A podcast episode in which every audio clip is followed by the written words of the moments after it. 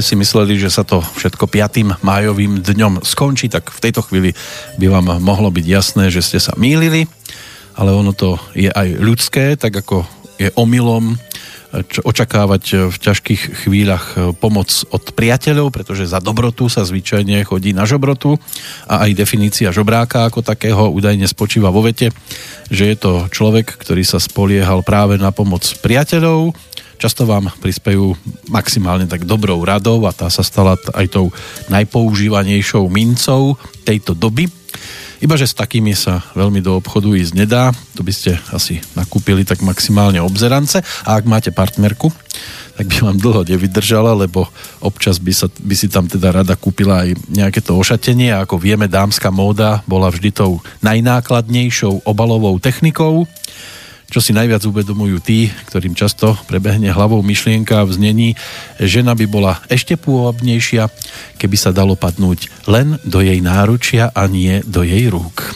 Ale niekedy to bez nich jednoducho nejde, čo si uvedomujem aj v tejto chvíli, keď sa tu opäť e, začínajú verejné tajomstvá. Z Banskej Bystrice zdraví Peter Kršiak a zdravím aj Slavku Peško. Dobrý deň všetkým. Dobrý deň po štyroch týždňoch opäť. Ďakujem. Chvíľku to trvalo, no chvíľku to tak rýchlo uletelo, že to naozaj bola len taká chvíľka. Hmm. A medzičasom som tu v rámci tejto relácie privítal aj celkom zaujímavé osoby. Bol tu herec Dušan Cinkota, bol tu textár Martin Sarvaš a dnes ste tu opäť vy. Taký môj, dá sa povedať, že najstabilnejší host v tomto bloku.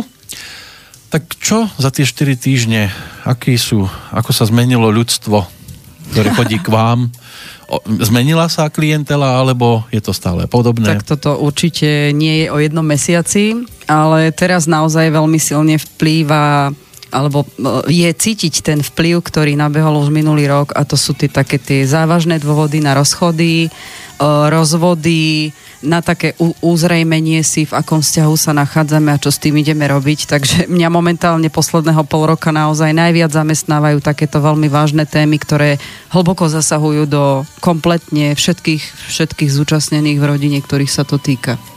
No. Nebýva to ľahké, toto bývajú presne tie najťažšie nielen rozhodnutia, ale aj to, že čo s tým človek bude robiť, lebo nie je pravda, že rozchodom alebo rozvodom sa niečo končí presne opačne, tam sa to všetko začne. A je jedno, v akom veku sa nám to udeje? No bohužiaľ, takouto takýmto nejakým zemetrasením žiaľ prechádzajú aj 30-ročné manželstva, takže je to momentálne v tomto čase veľmi viditeľné, hlavne v tejto vo všeobecnosti považovanej e, naj, najstabilnejšej už rodine, že keď už dvaja ľudia prežijú spolu 30 rokov, tak väčšinou má pocit človek, no a čo, už teraz sa nebudeme rozvádzať. Bohužiaľ, ja, už to doklepeme. Teraz za posledných pár rokov je to najciteľnejšie. Ale ako svojho času Valdemar Matuška hovoril, lepšie je v 50 začínať ako končiť. On to myslel v súvislosti so svojou emigráciou Určite. do Ameriky, ale ono sa to dá asi v pohode spojiť aj s nejakými tými životnými peripetiami partnerskými? Ja stále tvrdím, že niekedy človek naozaj najskôr musí odísť, aby vedel, či sa potrebuje vrátiť. A to býva to najťažšie. Vy ste Lebo vedeli... veľa ľudí sú určite citlivých na to, že teda sme rodina, niečo máme históriu za sebou. Čistým, čistým pokračovať ďalej v stave, ktorom je, ktorý sa vlastne už niekoľko rokov nerieši. Alebo teda urobiť ten radikálny krok a byť chvíľku sám sebou a potom čas ukáže. Ako na takúto odvahu málo kto má, to je pravda. Vy ste v prvom rade vedeli, kedy sa vrátiť a ak by to dnes aj nebola, povedzme na počúvanie nejaká extra príjemná téma, lebo je tu máj lásky čas a keď niekto nemá nikoho pod tú rozkvitnutú čerešňu, tak to budeme aspoň spestrovať našimi hudobnými prestávkami, pretože 9. mája v roku 1962 sa narodil Neviem. Váš obľúbenec? Jaj, no. momentálne. už, vieme, koľka bije. Áno, takže David dnes tu nebude chýbať. Áno, David Gahan. takže čakám, že budú prestávky každú chvíľu. Ale tak to zase nie. Ako, e, na margo toho, čo ste povedali, tak e, vás prekvapím, pretože určite stalo? dnešnou témou, napriek tomu, že sa bavíme od minulej relácie o tom, že človeku ubúda energia z toho, v čom žije, ako žije a má to teda vplyv aj nielen na vzťahy, ale aj na to prežívanie fungovanie toho spoločného života, ktorý by mal byť vlastne pekný, ale bohužiaľ sú náročnejšie obdobia v živote, kedy to tak nemusí byť a určite dneska spomenieme aj to, že citlivé osoby je veľmi ťažké vlastne ich nielen pochopiť, ale naučiť sa s nimi žiť. A dneska určite zasiahneme do vzťahov v tomto, že s takouto citlivou osobou, ako ju vnímať, čo od nej naozaj tá, tá citlivosť môže znamenať nielen to, možno náročné a možno pre niekoho nepochopené a nepríjemné, že mám precitlivenú osobu doma a do určitej miery vlastne aj introverta, lebo to sú ľudia, ktorí veľmi ťažko tie pocity dávajú von, pretože sa sami v nich nevyznajú, alebo je to teda obrovské množstvo myšlienok, ktoré sú s tým spojené, ale vlastne aj aké obrovské pozitíva vzťah s takýmto vysokocitlivým človekom má. Takže ak, sme, ak ľudia očakávajú, že v maji sa budeme baviť aj o láske, tak môžeme sa baviť aj o takej láske, ktorá navonok vyzerá komplikovaná a v princípe je veľmi krásna. Ja som našiel takú úvahu o ženách. Sú to ako jablká na stromoch, tie najlepšie nájdeme na vrcholkoch Muži nechcú prísť k tým najlepším, lebo majú strach, že spadnú a zrania sa. Ja by som to nazvala, že sú leniví a pohodlní. Namiesto toho zbierajú jablka popadané na zemi. Môže byť. Napriek tomu, že nie sú až tak dobré, ale sú ľahko dostupné. No a jablka, ktoré sú na vrcholoch stromov, si myslia, že majú nejakú chybu, ale sú v skutočnosti úžasné. Jednoducho musia byť len trpezlivé a musia čakať, kedy ten správny muž príde ten, ktorý bude mať odvahu vyškriabať sa pre ne až na ten vrchol stromu. A tiež je to aj o slovách, že nesmieme padať, aby sme boli dostupné. Ten, kto nás bude potrebovať a milovať nás, urobí všetko preto, aby nás získal. Žena vyšla z mužovho rebra, nie z nôh, aby bola pošliapaná, nie z hlavy, aby bola nadradená, ale z boku, aby bola na rovnakej úrovni spod ramena, aby bola chránená, a vedľa srdca, aby bola milovaná. No tak toto bolo konečne niečo krásne, lebo na začiatku to vyzeralo, že idete naložiť ženám. Už som rozmýšľala, čo idem ja vám dať ako, ako sparring partner, že naložíme no, mužom. Bolo Ale treba tomu... to trošku dorovnať. Nie, teraz akože tá trpezlivosť, počka, čo ty myslíte, mi stála za to, lebo to bolo pekné. Ale myslím, že to s tými jablkami na vrchu určite platí aj pre chlapov. To teraz si musím troška chlapov zastať. No, Nie je to... to len o ženách, je to určite o každej takej možno návono komplikovanej no. osôbke, ktorá mm, ľudia ju berú ako nie je rýchlo čitateľný, takže to znamená, že je tam viacej tých vecí, ktoré treba pochopiť, ale naozaj odmenou za to môže byť veľmi hlboký vzťah, ktorý v princípe neklame sa všetci po ňom od detstva túžime.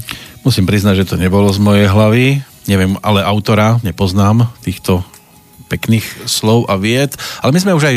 Že to napísal život, hej? S Petrom Planetom sme už takto aj premyšľali nad určitými vecami, kde žena je dôležitá a prišli sme napríklad na to, že v šachu dáma vyhráva voj, vojnu na tej šachovnici. Bez Všade nej, potrebujete ženy, neklamte. Bez nej je to ťažké, lebo sme tak nad tým premyšľali, že dvaja králi, keby boli, ako je to dnes aj v moderných vzťahoch, že sú iba dvaja muži, ťažko by ste taký šach vyhrali. Mm, skúsme sa dohodnúť na tom, že asi málo o takýchto vzťahoch viete, lebo potom nemôžeme povedať iba, že dvaja muži, ale aj dva, dve ženy. No aj dve ženy, a vzťahy samozrejme. také existujú, ale myslím si, že o takýchto vzťahoch neviete veľa, preto hovoríte, čo hovoríte. No, áno, ale zase viete, keby boli povedzme iba dve dámy v tom šachu, tak to nevyšachujete, lebo pri šachu sa dáva šach iba kráľovi pri no. akomkoľvek páre je jeden ten, ktorý má ako keby tú energetiku viac uh, v tom ženskom správaní a ten druhý v tom mužskom. A mm, na margo toho, čo ste povedal, aj v klasickom páre muž a žena to môže byť opačne prehodené. No jasné, že ch- no žena tak, je ten generál. To znamená, že to sú len farebné nuancy vzťahov ako takých. Mm, ja som veľmi citlivá na túto societu ľudí, pretože mm, rozumiem tomu, ako oni žijú. Tiež bolo pre mňa veľmi, veľmi prekvapivé, keď ma takíto klienti vyhľadali, ale tým, že viem o nich veľmi veľa, ako to medzi nimi funguje, ako oni cítia, ako oni chápu, dokonca aj o tom, ako dokážu spolupracovať, tak vám poviem, že niekedy by som o, heterosexuálnym párom dávala za vzor správanie homosexuálnych alebo lesbických párov, pretože o, ja napríklad tým, že robím so všetkými týmito societami, tak vám môžem povedať, že niekedy vidím ďaleko rídzejšie city u týchto párov, nazvime ich neštandardné páry alebo nie klasické páry, ako u tých o, vecí, ktoré, alebo te, u tej spolupráci, ako funguje pri páre muž a žena. A to neznamená, že ja som proti tomu. Ale tak máte takéto narážky no, a tak... ja som na nich citlivá, pretože myslím si, že zatiaľ na Slovensku sa bavíme ako čiste o tom, že tu je konzervativizmus a veľmi silný konzervativizmus je úplne fuk, či je poznačený spoločenským správaním alebo náboženským správaním jednoducho si myslím, že nie je to férové. Keď mi vstupuje do štúdia človek, nie je to jedno. Či, tak to dúfam.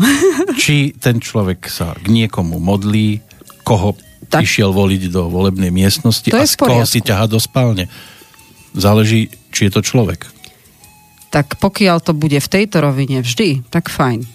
Tam sme. Na tej, rovine, na tej rovine stojíme, sedíme, v tejto chvíli sedíme a vy máte zase ruku plnú ťahákov a stôl plný papierov. Tých poznámok, čo sme sa bavili. No, ktorých aj tak nikdy neprečítate všetko. Možno 15-20%, ale je to o tom, že sú to body, ktoré sa žiaľ, alebo teda, ktoré sa proste týkajú toho reálneho života, lebo jedna vec je akademická príprava, to poznáte veľmi dobre, že prípravu si môžete urobiť neviem akú dobrú. Prídete s ňou do reálneho života a zistíte, že tak, tak tých 50% ste využili mm. hej, a zvyšok je také, že možno, ak vydá krok. To tak býva, že povedzme jednotkári sa niekedy možno aj viac trápia ako tí trojkári. Alebo takého, čo má čisté jednotky, je nepoužiteľný v praxi, takých som zažila. Aj takí bývajú, no a... Použil, a opačne, taký, čo bol úplne drevo na učenie, prišiel do praxe a akože ťahal rekordy. Áno, takéto reality som ja zažila. A vy dnes prichádzate s voľným pokračovaním? S voľným pokračovaním, presne tak, o tom, že sme sa bavili, že teda keď človek už prichádza do štádia, že mu nezostáva tá energia aj napriek tomu, že má vydatný spánok. A o tom, čo sme sa bavili, že vlastne my sami si na seba nakladáme veci, do takého začarovaného kruhu sa dostávame, pretože robíme o, všetko to, čo sa od nás buď očakáva, alebo aké máme my ciele a ako čo sme si naložili doslova na svoj chrbát, že chceme zodpovedne nejakým spôsobom vytvoriť.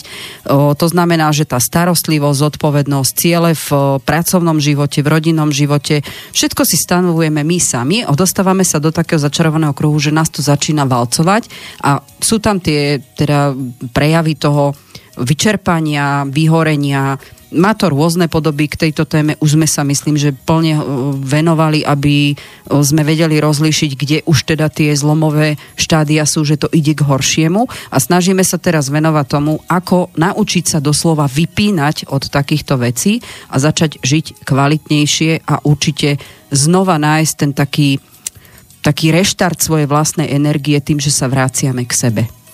Takže tak, ako sme si hovorili, že o, to také meditácia alebo esenciálne ole. To spríjemnenie si prostredia na to, aby sme sa dokázali, prídeme z práce domov a hneď, že hneď ideme riešiť ďalšie problémy, lebo toto robí štandardne obrovské množstvo ľudí typujem, že takých 80% ľudí toto robí vždy, ale dokonca aj tá polhodinka toho kľudu, znamená vypnúť, ako keby zavriem za mojou prácou dvere, prídem domov a snažím sa navnímať to, čo ma čaká doma, ale hlavne nie v nervozite, ktorú nosím domov, ale v, upokojiť sa v tom zmysle, že doma sú tie podmienky také, že mali by sme tam pre všetkých vytvárať aj tú pokojnú atmosféru a keďže sme sami schopní to urobiť, tak tie nervy by sme mali naozaj nechať za vchodovými dverami zvonku.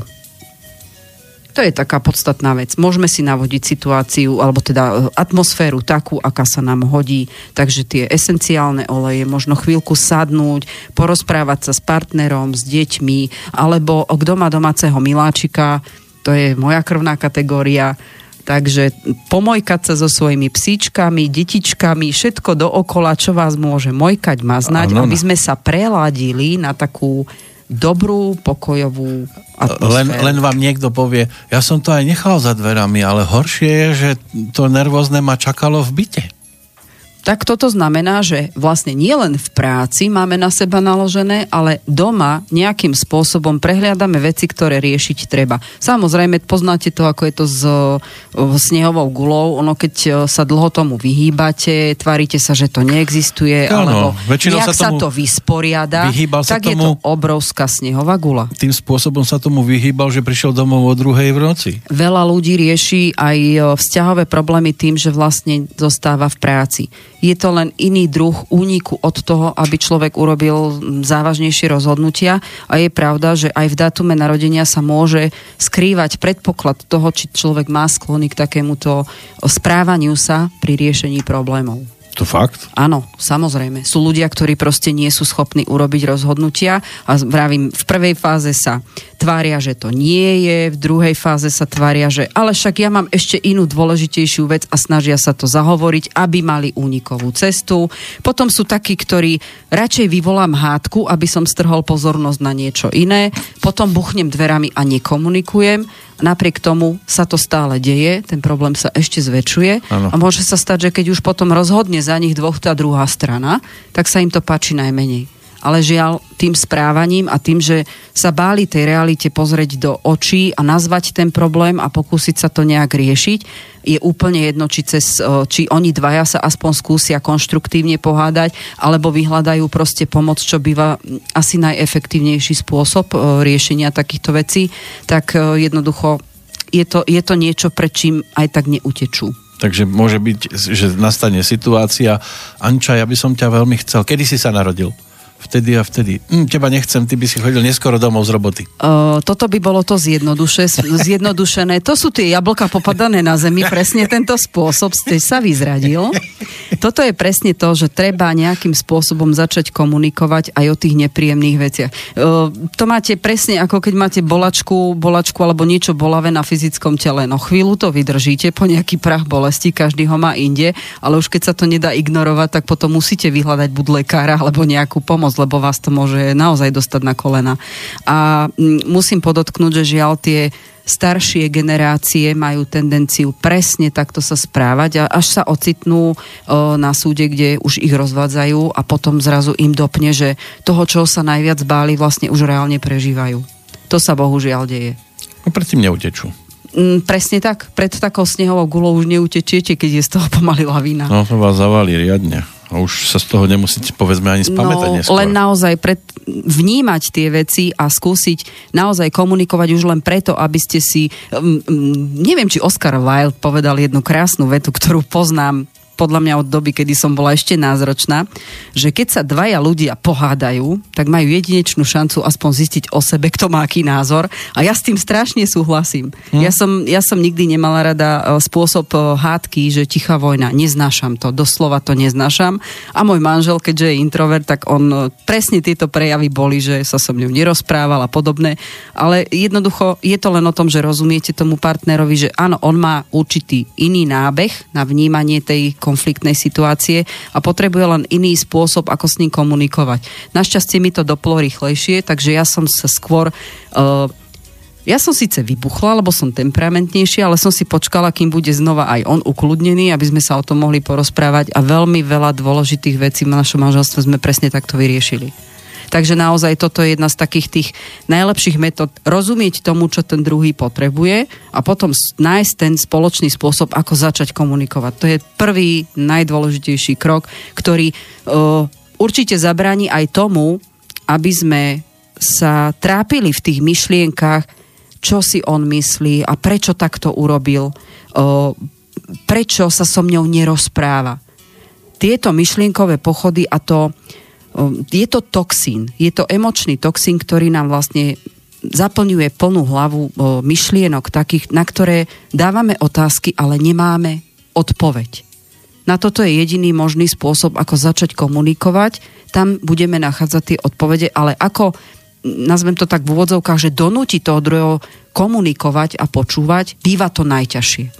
Tak vo dvojici to niekedy niekto berie tak, že on má právo byť tým múdrejším alebo silnejším, ale treba si uvedomiť jednu vetu, to, že niekoho prerastáme, niekedy až o hlavu, nemusí byť zásluhou obsahu tej hlavy. Presne tak, môže to byť spôsobené buď silou, ale určite pokiaľ sila argumentov je, tak je zase dôležité navnímať citlivosť toho druhého, že ako ju môžeme, nazvem to, že dávkovať tú silu, lebo každá jedna vec, každý jeden problém, dá sa o ňom komunikovať. Potrebujete rozumieť, ako ten druhý je schopný a naladený to počuť. To je najpodstatnejšia vec pri tom, aby ste vyriešili väčšie množstvo alebo rozumeli tým pocitom pri akejkoľvek konfliktnej situácii. To je veľmi dôležité. A pokiaľ človek šrotuje v hlave problémy, ktoré sa vôbec neriešia a len sa nabalujú, tak je to presne to isté, že ráno stanete unavení, do roboty chodíte s problémami, z domu, z, do, z práce chodíte, lebo tam si zase iná kategória vzťahových vecí, kde ako nebudeme sa klamať, nikde to není rúžové, nikde to není ideálne, vždy proste sa stretávame s nejakými vzťahmi, ktoré nás môžu tým, že sa neriešia trápiť. E, iní ľudia chodia z roboty domov s takýmito problémami. Takže ono je to také, že bojujete na dvoch frontoch a čakáte, že na nich vyhráte. No to sa nedá. Musí sa vždy upratať jedna časť, aby sa aby človek načerpal silu na, na rozvoj pri tej druhej časti a na zvrátenie tej situácie, keď to ide do negatívneho pri tom druhom boji. Ináč sa to nedá. No dnes to nebude asi aj e, iba teda nejaké veselé e, rozprávanie, aj keď tu máme Svetový deň smiechu. Najskôr sa asi musí upratať, že? No možno, že si spomenieme presne také veci, ktoré vás možno úsmevne napadne, že aha, robím to aj ja. Lebo keď som si robila prípravu na toto, vo veľa veciach som si našla aj ja svoje chyby z minulosti, ale aj veci, ktoré stále ešte nejakým spôsobom tie vzorce správania mám aj ja a uvedomujem si, že mi tiež spôsobujú problémy. Akurát, že keď to už človek potom píše do tých riadkov, tak si to dáva tak viac dokopy a začína sa nad tým usmievať. Bože, aj o tom viem, aj viem, aká som hlúpa. Toto je podľa mňa u každého človeka najrychlejšie takéto, nazvem to, že svoje bloky vidíme u druhých ľudí. Takže pre mňa je jednoduchšie to potom písať do tých riadkov, lebo vlastne mne to konfrontuje so situáciami, s klientami, takže zároveň si uvedomujem, aha, ja som takúto chybu urobila, nepatrí medzi najmudrejších na svete a to je úplne v poriadku. Um, tým mudrejším stačí uh, dobrá, dobrá rada, a tým hlúpejším vlastné rany. Takže ja stále v niektorých veciach patrím medzi tých hlúpejších. Ale nebudete zrádzať, ktoré konkrétne sa vás týkajú? Asi nie, lebo som si vypichla zo pár takých vecí, iba čo sú naozaj uh, vo všeobecne. Ono, ono ľudia si neuvedomujú, že to žijú, kým veľmi často to vlastne nespomenieme v relácii a aj to je napríklad taká tá motivácia toho, že naozaj sa nevyhýbam aj takým úplne primárnym jednoduchým veciam, ktoré človek ani nevie, že žije, kým ich nepočuje cez uh, túto reláciu, že aha, aj tu som urobil chybu. A veľmi sa mi páči, keď mi príde taký mail, že ďakuje nám za to, že sme mu otvorili oči a to, čo, čo ten človek vlastne žil v reálnom živote, mal pocit, že aha, tak ale vedie to v poriadku, tak prečo ten druhý nepočúva? Zrazu zistí, že aha, tak to asi nebolo celkom v poriadku a je schopný vlastne tú, tú zmenu na takýchto jednoduchúčkých, detailných veciach urobiť prvé rade sám aby samozrejme sa nedopracoval k tým horším, veď to je účelom. O, takže len si spomenieme o tom, že teda o, sme hovorili, že to také nastavenie domácej atmosféry pre nás, aby sme sa vedeli upokojiť. Ono to je možno, že je také, že urobím to pre seba. Nie, každý jeden človek tým, ako prichádza domov a tým, že začína s takouto e, s takýmto vydávaním energie pracovať, tak zároveň pôsobí aj na všetkých členov domácnosti, ktorí tam sú. Je, napríklad zvieratá sú taký perfektný latmusový papierik toho, aký ste. E, my máme doma psy, ja keď som prišla rozladená, unavená, tak tie psy presne podľa toho reagovali. Takisto deti a obzvlášť tieto kryštálové po roku 2000. To sú všetko deti a energie, ktoré jednoducho to, čo vy prídete, vy nemusíte povedať pol slova, oni navnímajú to, s akou energiou ste prišli domov a podľa toho tie deti reagujú. Veľmi často rodičia hovoria, no ja keď prídem domov, mám do svojich starostí, tak mi dieťa ešte zalezie do izby a ani sa so mňou nebaví ale v podstate reaguje na vašu energiu a vidí, že nie ste schopní momentálne nič riešiť, čo sa týka ich problémov, tak odídu úplne mimo váš priestor, pretože za prvé sa nemusia, nie sú povinné načerpávať z vás túto energiu a za druhé, ja to nazvem tak, že majú v tom čase viac rozumu ako vy, pretože oni sa stiahnu, kým sa upokojíte. To sú také tie, tie faktické a hmatateľné veci, ktoré naozaj je možné sledovať vo vlastnej domácnosti. Zvieratá, deti, ďalšia vec, partnery. Keď prídete domov unavený a ten partner po prvej vete vie, že má sa zdvihnúť, lebo sa s vami nedá rozprávať, tak potom to nie je problém toho partnera. To je problém to, s akou energiou ste prišli domov aby sme sa vrátili k tomu pozitívnemu, je dobré naučiť sa doslova disciplinovane a vedome nastavovať sa s tým, že idem domov. Čo pre mňa ten domov znamená? Ak vy máte každý jeden človek teda domov predstavu takú, že je to pre mňa niečo, čo je moje, mám sa tu cítiť dobre, tak skúste urobiť takýto malý krok, to znamená, ja neviem, dáte si vonú lampu, pustíte si príjemnú hudbu, alebo pustíte si na chvíľočku televízor, aby ste vypli myšlienky z práce, alebo, alebo začnete sa, sadnete si vedľa partnera, len sa ho skúste dotknúť. Nič viac. Len ho chyťte za ruku, aby vedel, že ste tam, nemusíte nič hovoriť. Vyskúšajte takéto jednoduché veci a budete vidieť, že za pár minút tá atmosféra môže byť absolútne iná, na akú ste boli poslednú dobu možno zvyknutí. A je dobré, keď prípadný partner, partnerka nedá prvú otázku, ako bolo v robote? No, um, určite by som povedala, že väčšina ľudí to považuje za doslova provokačnú otázku. Ja takúto otázku už málo kedy položím manželovi, lebo jednoducho to vidím, že no není to asi také rúžové, alebo není to také, že čo by bol on spokojný, tak jednoducho. No, ak nechcem, ale kto je dneska spokojný Ale ak práci? nechcem do, doma zase vyťahovať prácu, áno. tak by som mal zmeniť rýchlo tému nejakú, nie? Uh, ja by som povedala, že chvíľku počkajte, opýtať sa môžete, ale je iné, keď sa to pýtate prvých 5 minút, keď tam prídete ešte vy sami naladení z práce, lebo to môže úplne ináč vypáliť, ako keď to urobíte po nejakých 10-15 minútach a jednoducho ten človek už úplne iná z vás vníma, vy máte iné naladenie, doslova do takého trošku väčšieho kľudu a tá otázka môže úplne ináč byť počuteľná aj napriek tomu, že môže byť nepríjemná. U niektorých partnerov je dobré takýto rituál zistiť, ako to funguje na partnera alebo partnerku, pretože ten partner tým, že sa s tým trápi, tak potrebuje mať priestor na to, aby vám o tom porozprával. Jemu sa uľaví, vy nebudete mať doslova také, že napätie, pretože aj on dokáže, alebo aj ona dokáže takéto napätie šíriť, hoci o tom nevie. Ale tým, že viete ako na to, a fungu, môže to fungovať na vás, tak môžete to isté použiť na partnera, že mu necháte nejaký priestor, urobíte vy atmosféru, ktorá bude ďaleko priateľnejšia na to, aby aj on rozprával. Veľa žien má problém s mužmi, že po určitej, ja neviem, po x rokoch manželstva, po 15 najskôr, prvý problém, ktorý oni majú, on sa so mnou nerozpráva. No jasné, pretože tam je naozaj problém s tým, že každý má svoje problémy v robote a v takejto atmosfére, keď prídu ani domov a jednoducho každý len o, počúva to svoje alebo má myšlienky ešte v robote, tak nie je schopný počúvať tieto veci. A tam sa dejú veľmi závažné konflikty, až odcudzenie len na takýchto banálnych veciach. A pritom je to len skôr nevypočutie, nepochopenie, nenaladenie. Môžeme to nazvať rôznymi spôsobmi, u každého páru to určite ináč viem nazvať. O, už tam naozaj tá energetika tých dvoch ľudí je rozdielna, nedá sa to nazvať všeobecne. Ono to býva aj tak, že zvyčajne, keď prídu domov obaja naraz, tak žena pokračuje v takom motorovom štýle všetko musí rýchlo zariadiť večera a podobne. Chlap ten za skôr tak pokojnejšie vojde a sadne a potrebuje sa nejako zorientovať, kde sa nachádza. Aj keď vie, že je doma. Toto je presne to, čo je dôsledok toho, že žena proste, keď je na materskej, tak ona sa za tie, za tie roky, keď je na materskej, je úplne jedno či tri, o čo dlhšie tým, týmto považuje túto rutinu za normálnu a keď začne chodiť do roboty, ona sa naladí vlastne na to, že toto treba spraviť. Treba No. Slovo treba a musím je veľmi závažné a veľmi negatívne slovo na energetiku človeka a na jeho únavu vo všeobecnosti.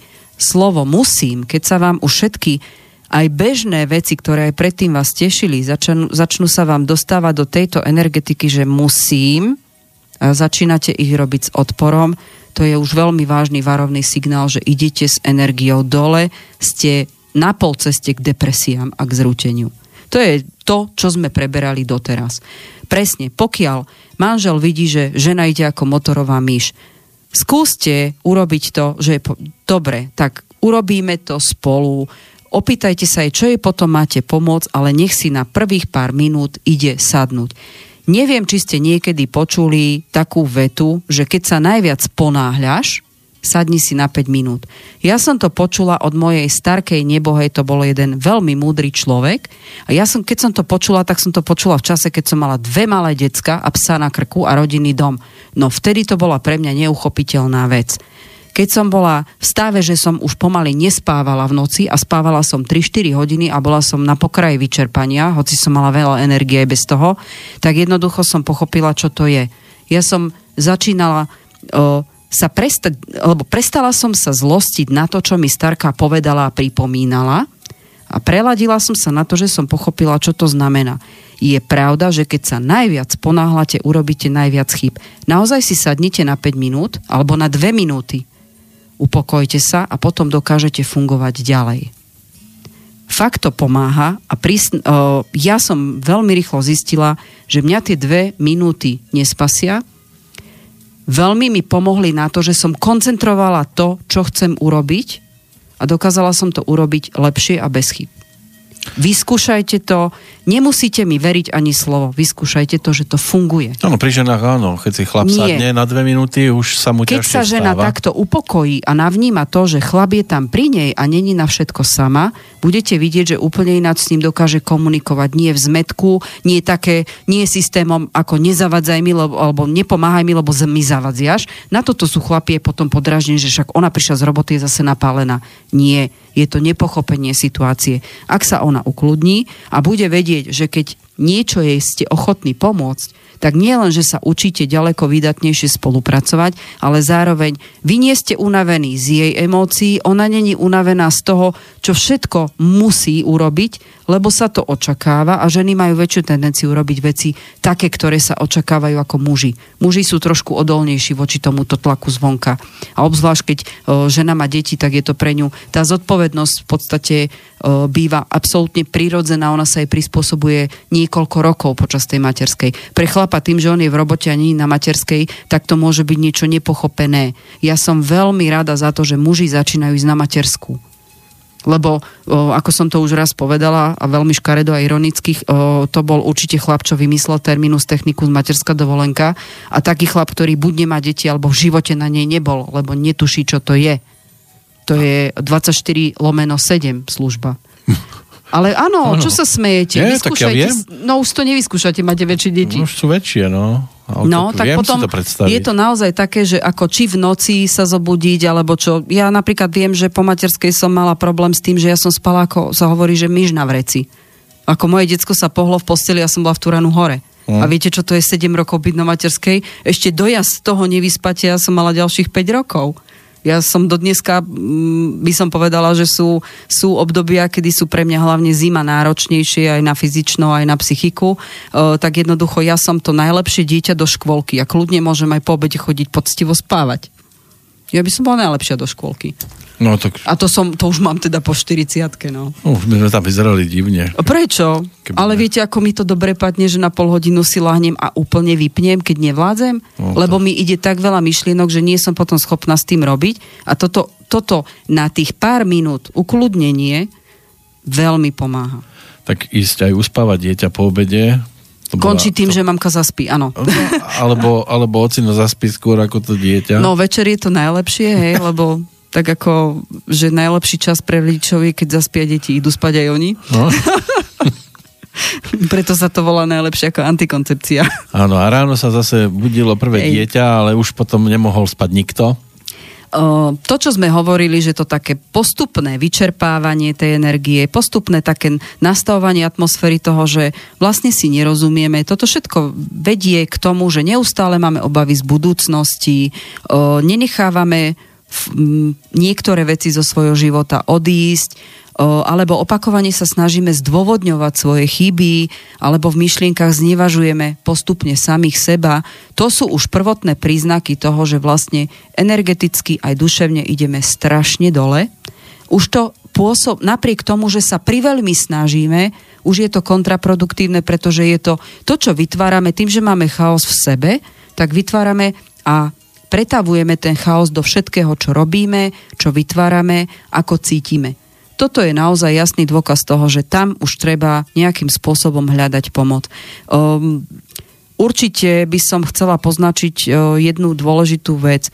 Veľmi ťažko v tomto stave si človek už pomôže sám pretože je do toho tak veľmi zainteresovaný, že nedokáže sa s odstupom pozrieť na veci, ktoré robí, považuje ich za úplne prirodzené, pod tým čarovným a veľmi manipulačným slovičkom musím, si on sám ako keby pridáva závažia na chrbát. Veď sa aj hovorí, že unikať pred ťažkosťami je tá najťažšia práca. To je jedna vec a ja ešte poznám také, že žiaden lekár nedokáže operovať sám seba to naozaj platí aj na to, že človek, keď je do takýchto problémov zatiahnu, alebo takéto problémy sa mu už dejú a nech robí, čo robí, kazí sa mu to na všetkých frontoch, alebo nevládze niečo dlhodobo rozriešiť, alebo pri jednom menšom probléme, že ho vyrieši, okamžite príde 5 ďalších, to už sú varovné signály toho, že toto nejde správne, tu nemá šancu jednoducho sám sebe si povedať a dosť, lebo to býva veľmi ťažké. Toto dosť mu potom vydrží možno na 3 dní a znova je v tom kolotočí a býva to ešte horšie, pretože ako som povedala, že on vo svojich myšlienkach začne znevažovať seba, on začne pochybovať aj o tom, že si to povedal to dosť na 2 dní. Mm. Začne sa za to obviňovať. To je cesta doslova ku energetickému takému úpadku, že tam už potom je veľmi ťažké zostať s týmto sám.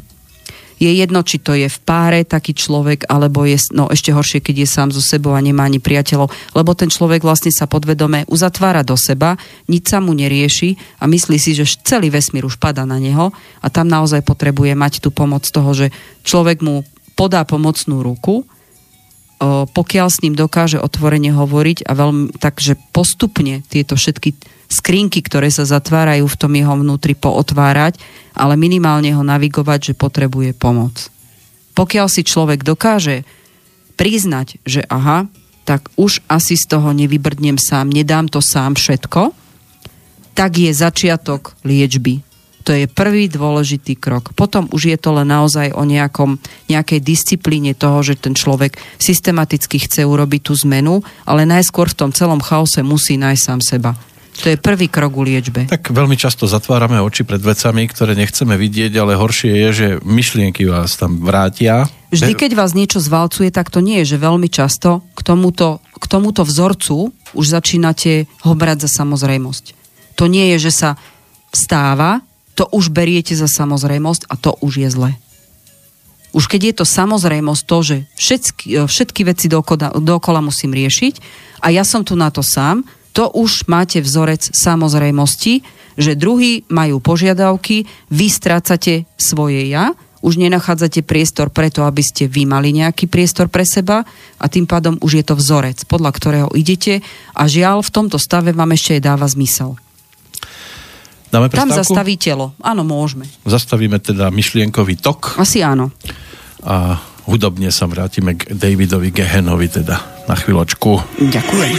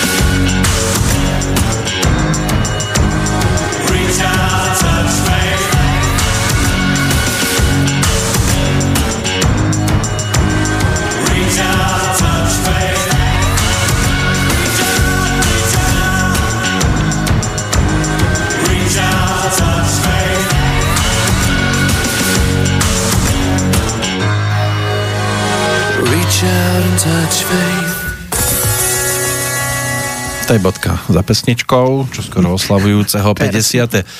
narodeniny Davida Gehena, ktorý sa narodil ako druhé dieťa v robotníckej rodine, ocino vodič autobusu pol roka keď mal pol roka, tak rodinu opustil. Mamina sa neskôr vydala. Tak v tom a... čase to bol, bol dosť bežný štandard rodinného, rodinného života. No a až potom, ako jeho nevlastný otec zomrel, sa údajne dozvedel pravdu o tom svojom skutočnom a že ho to aj dosť zasiahlo, podľa toho životopisu, ktorý mám pred sebou. Tá problematická rodinná situácia sa podpísala aj na jeho dospievaní, počas ktorého sa niekoľkokrát ocitol za mrežami, odišiel zo školy, vyskúšal rôzne zamestnania, ale nikde dlho nevydržal. Ten voľný čas e, s obľubou trávil v baroch, v hudobných Áno, on bol kluboch. taký z tých zlých chlapcov. No a v tomto období aj začínal hrať a spievať a pri jednom takom vystúpení si ho v roku 1980 všimol Vince Clark a zlákal ho do svojej kapely a potom tam už začala vznikať tá základná zostava kapely Depeche Mode, v ktorej David Gehen tak krásne zažiaril a stal sa jednou z najvýraznejších postav svetovej populárnej scény a hudobnej scény a dodnes tam patrí. Tak majú comeback po majú. rokoch starí páni, no. veteráni. Až sa nechce a teraz veriť. veľa kapiel z toho obdobia pozerám, že sa vracia naspäť a čo som bola prekvapená, ja keď som bola na koncerte, tak tam bolo strašne veľa názročných. Pre mňa to bolo také prekvapenie, že že takíto juniori objavili niečo, na čom ja som bola názročná, keď som bola ano. na tom, nazvem to, že odkojená. Keď ste boli vy juniorka? Ja som bola juniorka ťažká, ja veľmi začínajúca juniorka, takže mňa keď to zachytilo a zrazu tam ja ako už človek, čo má dospelé deti, no a zrazu tam vidím ešte mladšie deti o niekoľko rokov od mojich tak, a, a užívajú si to tak ako ja Takže to bolo človek pre mňa neveril, také... že, že príde na akciu, kde by to mohlo byť o repete divákoch a pozrime sa, tam mladí tlieskajú. No a pre mňa ešte bola sranda, že keď sme aj do Bratislavy išli na niekoľko tých koncertov, tak uh, som tam stretávala Bystričanov, s ktorými som chodila na také depešteky. To boli ešte v tých časoch 90 rokov, že uh, di- diskotéky zamerané na jeden štýl a Depeš sa tam hral, Cure sa hral, um, kamufláž a všetky tie týmto ladené uh, štýlom kapely, uh-huh. tak to boli také, že tam bola vyslovene tá societa, by som povedal, že z celého stredného Slovenska tam chodil, lebo ja som mala kamarátov, žili na Ružomberok, Dolný Kubín, chodili tam depešáci, my sme sa tam proste stretávali, aj v Bystrici sa to také robilo, vo zvolenie bola taká veľmi silná skupina, takže to sa doslova cieľene organizovalo. Hoci neexistoval ani internet, ani nič také, my sme si vedeli dať vedieť, že toto tu bude, lebo každý chodil niekam do školy a takto sa to šírilo. No a keby k vám prišiel David Gehen so svojimi problémami, No, tak to už teraz uh, prešiel takou transformáciou, že myslím si, že teraz už má upratanú hlavu, ano? ale keby prišiel predtým, ako bol na tých drogách, tak Bola to by, by to bol... ťažká robota, že? No, on je hlavne ťažká povaha. Hm. To je typ človeka, čo má taký dátum narodenia, že to je...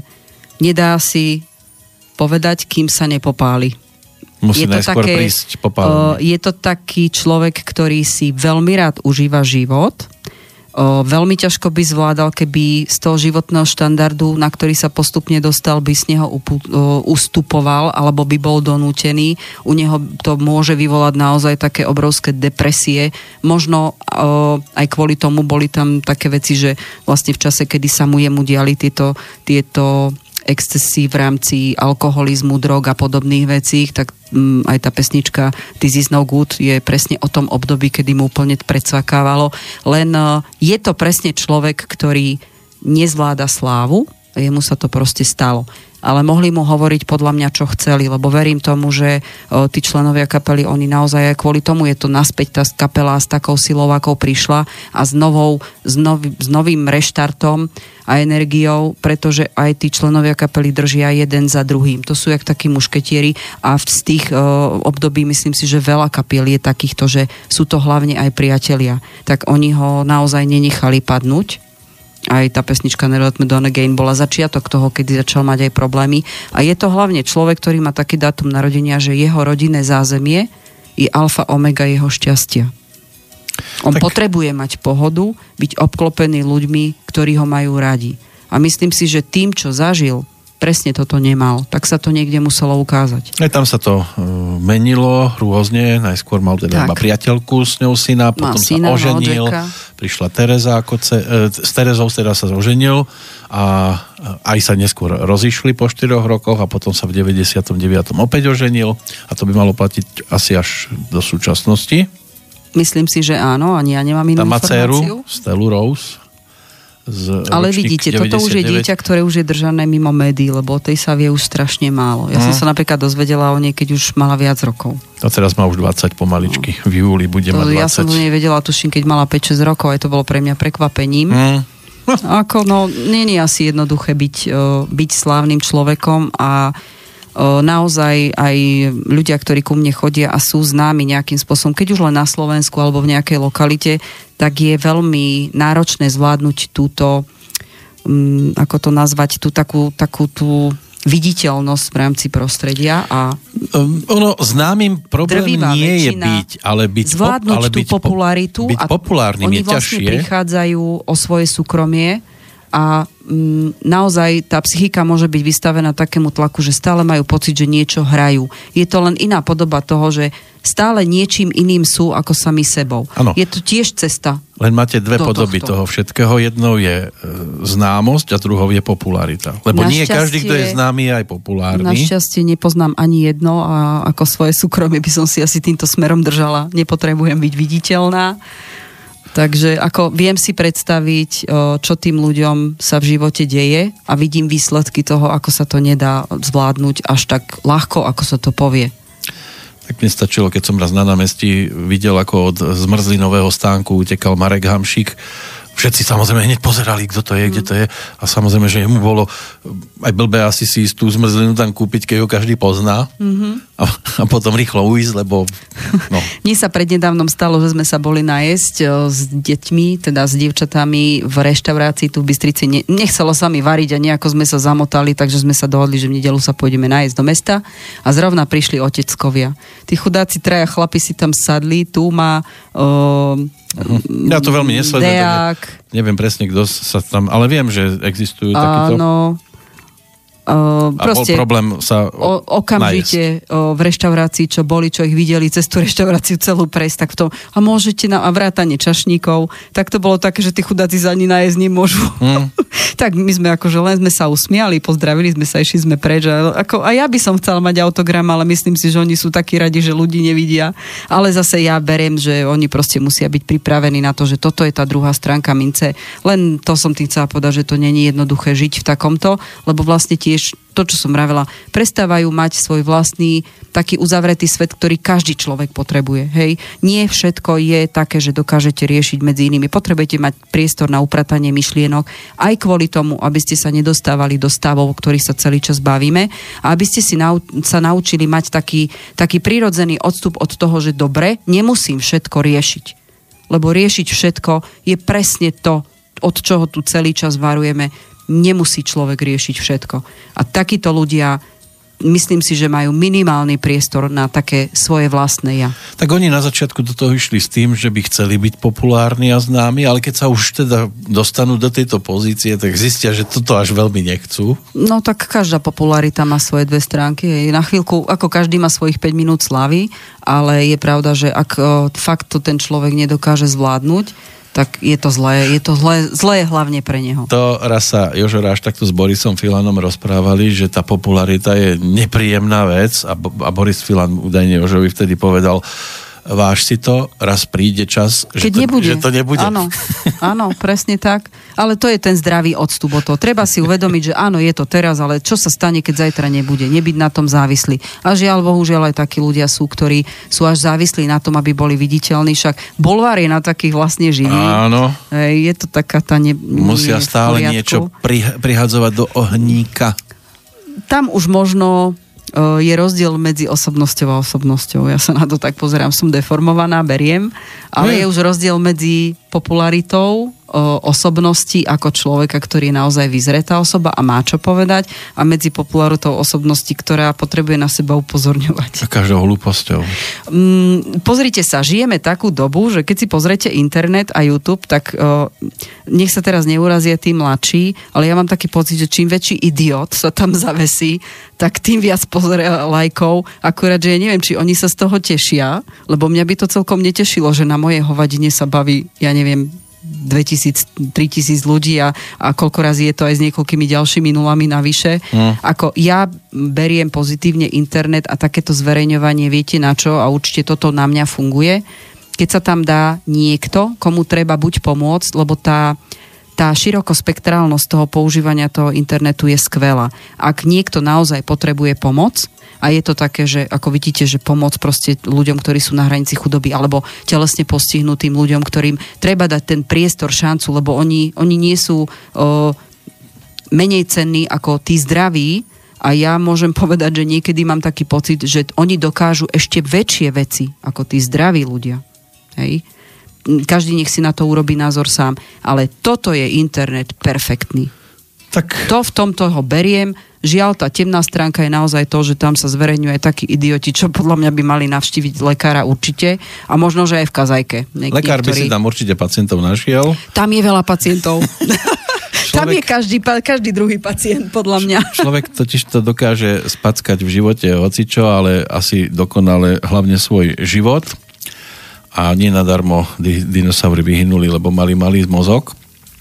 Iba, že my by sme sa mali vrátiť skôr k tomu partnerskému. Určite. A tam tiež sa hovorí, že je zlé, keď sa muž snaží ženu zabávať a nezabávajú, ale oveľa horšie je, keď ju už zabáva len vtedy, keď ju zabáva.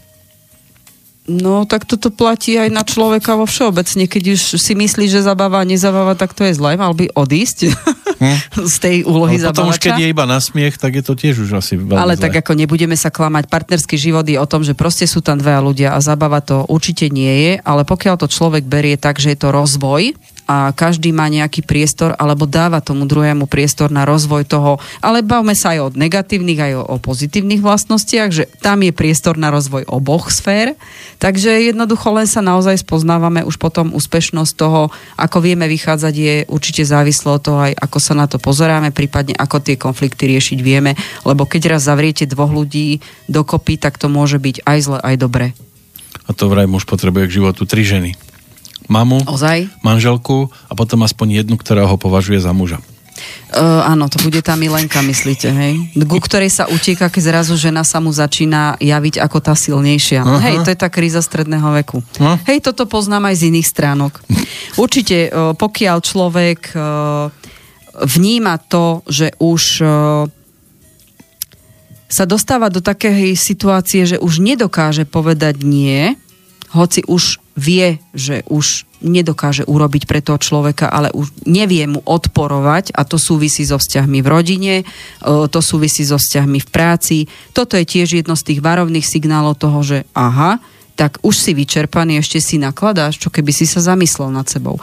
To už vravím, že je varovný signál na to, že posledná štácia bude, keď vás zastaví telo keďže to poznám aj z vlastnej skúsenosti, že keď rozumu neviete rozkázať, tak mu zastaviť, zviažete ruky a nohy, alebo mu ubližíte niekde, že mu spôsobíte na fyzickom tele bolesť. To znamená, to telo sa vám vypomstí a telo vás zastaví.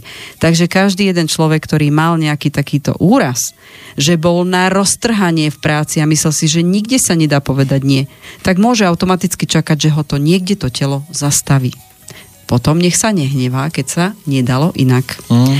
Uh, určite iná podoba toho, že vás zastaví telo je, keď si začnete zanedbávať samých seba. To znamená aj v zmysle tom, že už robíte všetky veci len systémom musím, lebo to niekto odo mňa chce, lebo ostatní sú na to odkázaní.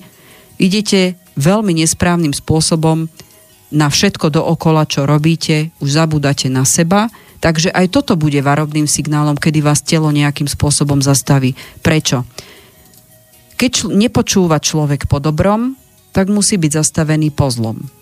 A keď odmietate vidieť veci do okola, ktoré sa vám dejú a počúvať myšlienky, ktoré vám už znútra hovoria, toto není dobré, asi to už preháňam, tak vás musí niečo zabolieť A ako sa hovorí v alternatívnej medicíne, choroba vás donúti zastaviť sa a na ten čas, kedy sa potrebujete liečiť, ponoriť sa do vlastných myšlienok a venovať samému sebe pozornosť. To je princíp liečby cez alternatívu, pretože tá, to ochorenie je odpovedou tela, že venuje všetkým energiu len nie mne. Tak teraz ju budeš cez bolesť venovať mne. Toto je odpoveď tela. Tam duchovné príčiny chorób už veľa ľudí už vníma takéto niečo, že to existuje a ja e, v princípe s tým súhlasím, lebo naozaj, keby som si tak robila a nebola by som lenivá, o, takú štatistiku, že podľa dátumu narodenia, ako má človek nastavenú energetiku a s akými chorobami ku mne chodí, tak o, trúfnem si povedať, že 80% toho sedí, ako sa hovorí, že ako rýd na šerbel, lebo proste tá energetika taká je. A to, že nepočúvam niečo a ignorujem úspešne, tak to neznamená, že to zastaví vaše telo. To zastaví vaše telo, vašu mysel. Takže tá choroba naozaj má vždy dôvod aj v tom, že proste každá choroba má odpoveď v tom bloku v hlave ktorý nepočúvame. Takže tam naozaj to môže byť. Určite je veľmi dôležité v rámci toho, že pocit šťastia pre seba a to zanedbávanie seba spôsobuje aj to, že máme ako keby potrebu počuť pochvalu a keď ju počujeme, tak ju napríklad už nevieme prijať. To je tiež taký varovný signál toho, že veľa ľudí hovorí, ale vedia chválim. Dôležité je za čo, ako. A druhá vec, keď niekto pochváli vás, ako to vnímate? To je tiež jedna z vecí, ktoré ja som nedokázala predtým napríklad prijať, kým, lebo som tiež bola v takom, že už musím robiť všetko a prestala som si vážiť seba. Jednoducho sa to deje, keď to zavnímate, či dokážete prijať pochvalu a zistíte, že vám to robí problém prijať tú pochvalu alebo mm-hmm. pochváliť seba, že s niečím ste spokojní. To je tiež varovný signál toho, že ste tesne pred zrútením. Keď niečo beriem ako skôr podráždenie ano. alebo provokáciu, keď ma niekto chváli zámerne. O, to alebo beriem... to počujem v tom negatívnom, no, no, že to no. už vidím, alebo cítim za tým nejakú iróniu. Vôbec to nemusí byť tak. To sú veci, ktoré človek, keď reálne nepočuje v súvislostiach, tak vlastne si to neuvedomuje, že toto sa mu už deje. Hej? Myslí si, že všetko je v poriadku. Každopádne, taká tá cesta k tomu vnútornému pokoju, Všetci by to chceli mať, všetci to hľadajú. Všetci sa teraz o tom rozprávajú, vidia to ako takú tú duchovnú víziu a nejaké smerovanie toho ľudstva k budúcnosti, pretože nám to nastavila už táto nová generácia Indigovi a Kryštálovi. Je to niečo, čo tvorí harmóniu človeka. To znamená nič, čo by vás malo uspokojiť, nemôže byť iba merateľné peniazmi alebo statkom alebo hmotou. To je málo už civilizácia v tom svojom vnímaní seba ide niekam úplne inde a také tie citové prejavy toho, že aj sám som spokojný s tým, čo urobím, patrí medzi to samé, to také seba ohodnocovanie, čo má tiež veľký význam. Lebo spokojný človek je človek, ktorý má v duši pokoj. Tým pádom úplne pokojne reaguje na veci, ktoré mu do života prichádzajú, učí sa ich príjmať alebo je ďaleko lepšie nastavený na to, že aj keď prídu náročné obdobia, už ich môže vnímať lepšie ako výzvu a svoje vlastné zdokonalovanie. Priestor na to byť lepším. A to je podstatné na ten vnútorný pokoj a ten, ten duchovný rozvoj človeka, ktorým naozaj všetci by to chceli zažiť. Takto jednoducho sa to dá. Ak si človek váži seba, tak si ďaleko ináč váži aj iných ľudí dookola. Takže tá pochvala si, je super. Tu si tiež treba asi možno spomenúť na moment, kedy sme niečo dokončili a sami so sebou sme boli spokojní. Áno. Ja toto nedá mi spomenúť. Ja som sa napríklad uh, samu seba pochváliť som v živote nevedela. Ale som prichádzala do, do... Ja som sa strašne smiala, keď moja mladšia dcera, ona bola taký, nazvem to, že samožerko lebo ona už na základnej, keď dačo urobila, bože, ja som taká dobrá a pohľadkala si ruku. Ja som myslela, že umrem od smiechu. Mne to bolo také smiešné. Ja som sa to postupne učila aj u seba, že s niečím som povedala, no tak ako toto som urobila dobre, ja som sa to fakt učila cez moje dieťa. Ja som to dovtedy nepoznala, ani mm. som, idem z generácie, ja som sama bola stará duša, idem z generácie starých duší, kde toto nebolo. Ako dôležité bolo, že ma pochváli niekto iný kurník šopa, ale to neprichádzalo, tak asi to nebolo dobre. Takže som aj ja pochybovala, ako všetci normálni ľudia, že nejako som sa vyvíjala. No keď sa mi narodilo toto decko, tak ako to také, že samožerské, že joj, ale som dobrá. Alebo joj, ale som pekná. Tak ja som sa na tom smiala, ale som si uvedomila, že veď, ale aj toto je dobré. Áno, si sadnete nad niečo a teraz to dokončíte a joj Slavka, teraz, si, teraz, to, som, teraz si to dobre urobila. Teraz som dorobila jednu, jednu vec na štrikovanie a keď som to videla, že sa mi to fakt podarilo na prvý šup, tak som si povedala, normálne som dobrá. A bez, a bez párania. A ja som sa pristihla, hej, pri tom, že sa vlastne viem rovnako pochváliť. A bolo mi to také aj smiešné, aj milé, ale som bola naozaj spokojná. Lebo zvyčajne počujete, hej. ja debil. Uh, a tak to je napríklad jedna tá vec tejto generácie. Všetci sa zameriavame nielen na obavy z budúcnosti, ale aj na to negatívne. Keď si zoberete, počujete 10 dobrých správ. Ako ne, bez ohľadu, toto nebýva ale v televíznych to, novinách, hej? No, to... Uh, nie, toto je mimo toho. 10 dobrých správ. Počujete medzi tým jednu zlú? A čo vám šrotuje hlave? No tá zla. Hm? Toto je to, že my sme sa naučili tým, že všetko je dôležité urobiť nejak a vždy sa nájde niekto, kto je nespokojný. My sme sa tak strašne naučili zameriavať energiu na to negatívne, že si neuvedomujeme, že my si tie problémy v podstate v hlave nastavujeme tiež sami, lebo chceme ešte viac a sme nespokojní vlastne so sebou. No my ale máme, kto to chce? Také máme také, že slabé nádeje do budúcnosti, ale silné obavy. Presne tak. Tá nerovnováha tam je. Zákon vesmíru hovorí jasne, čo vysielaš, dostaneš. To je, to je tak jeden neočkriepiteľný zákon, ktorý je vlastne aj vo fyzike merateľný, lebo energia len mení nejakú podobu, hej? tá sa nestráca, tá nezaniká. A keď si zoberiete, že, že my ak venujeme čas myšlienkam, ktoré sú zaplnené tým, že niečo som neurobil dobre, bože, ako sa idem s tým trápiť, alebo joj, keď toto urobím, ale čo ak sa toto pokašle? Hm? Tak my vlastne vysielame do vesmíru akú energiu? Do, keby len do vesmíru, aj do pekla, lebo poviem, do čerta. No a vesmír, keďže robiť. pozná to, čo vysielate, to vie prečítať. Tak vám to potom pošle, lebo si myslí, že to chcete. Uh-huh. O, veľmi často mojim klientom o, počujem od nich, ja som si želal toto a toto, aby sa mi nestalo takéto zlé. My si vlastne zle želáme. Pretože vesmír nepozná negatíva uh-huh. pri slovesách, to znamená, aby sa mi nestalo. No ty hore to tam, nazvem to tak e, pekne, že ty hore počujú stalo, no tak tu máš, keď to chceš. tak vám to dajú ale je pravda, že zákon vesmíru je jednoznačný. To, čo vysielate, dostanete. Ak vysielate strach, tak dostanete tú situáciu a z jednoduchého dôvodu. Aby ste si uvedomili, že to dokážete zvládnuť. Hmm. To je ako pred obedom. Dúfam, že sa z toho nepototo. A just. No, ja som veľmi nerada mala na obedoch uh, dukatové buchtičky. Vždy, keď ma napadlo v škole, bože, ale nech nie sú. Just. Verte mi, že boli.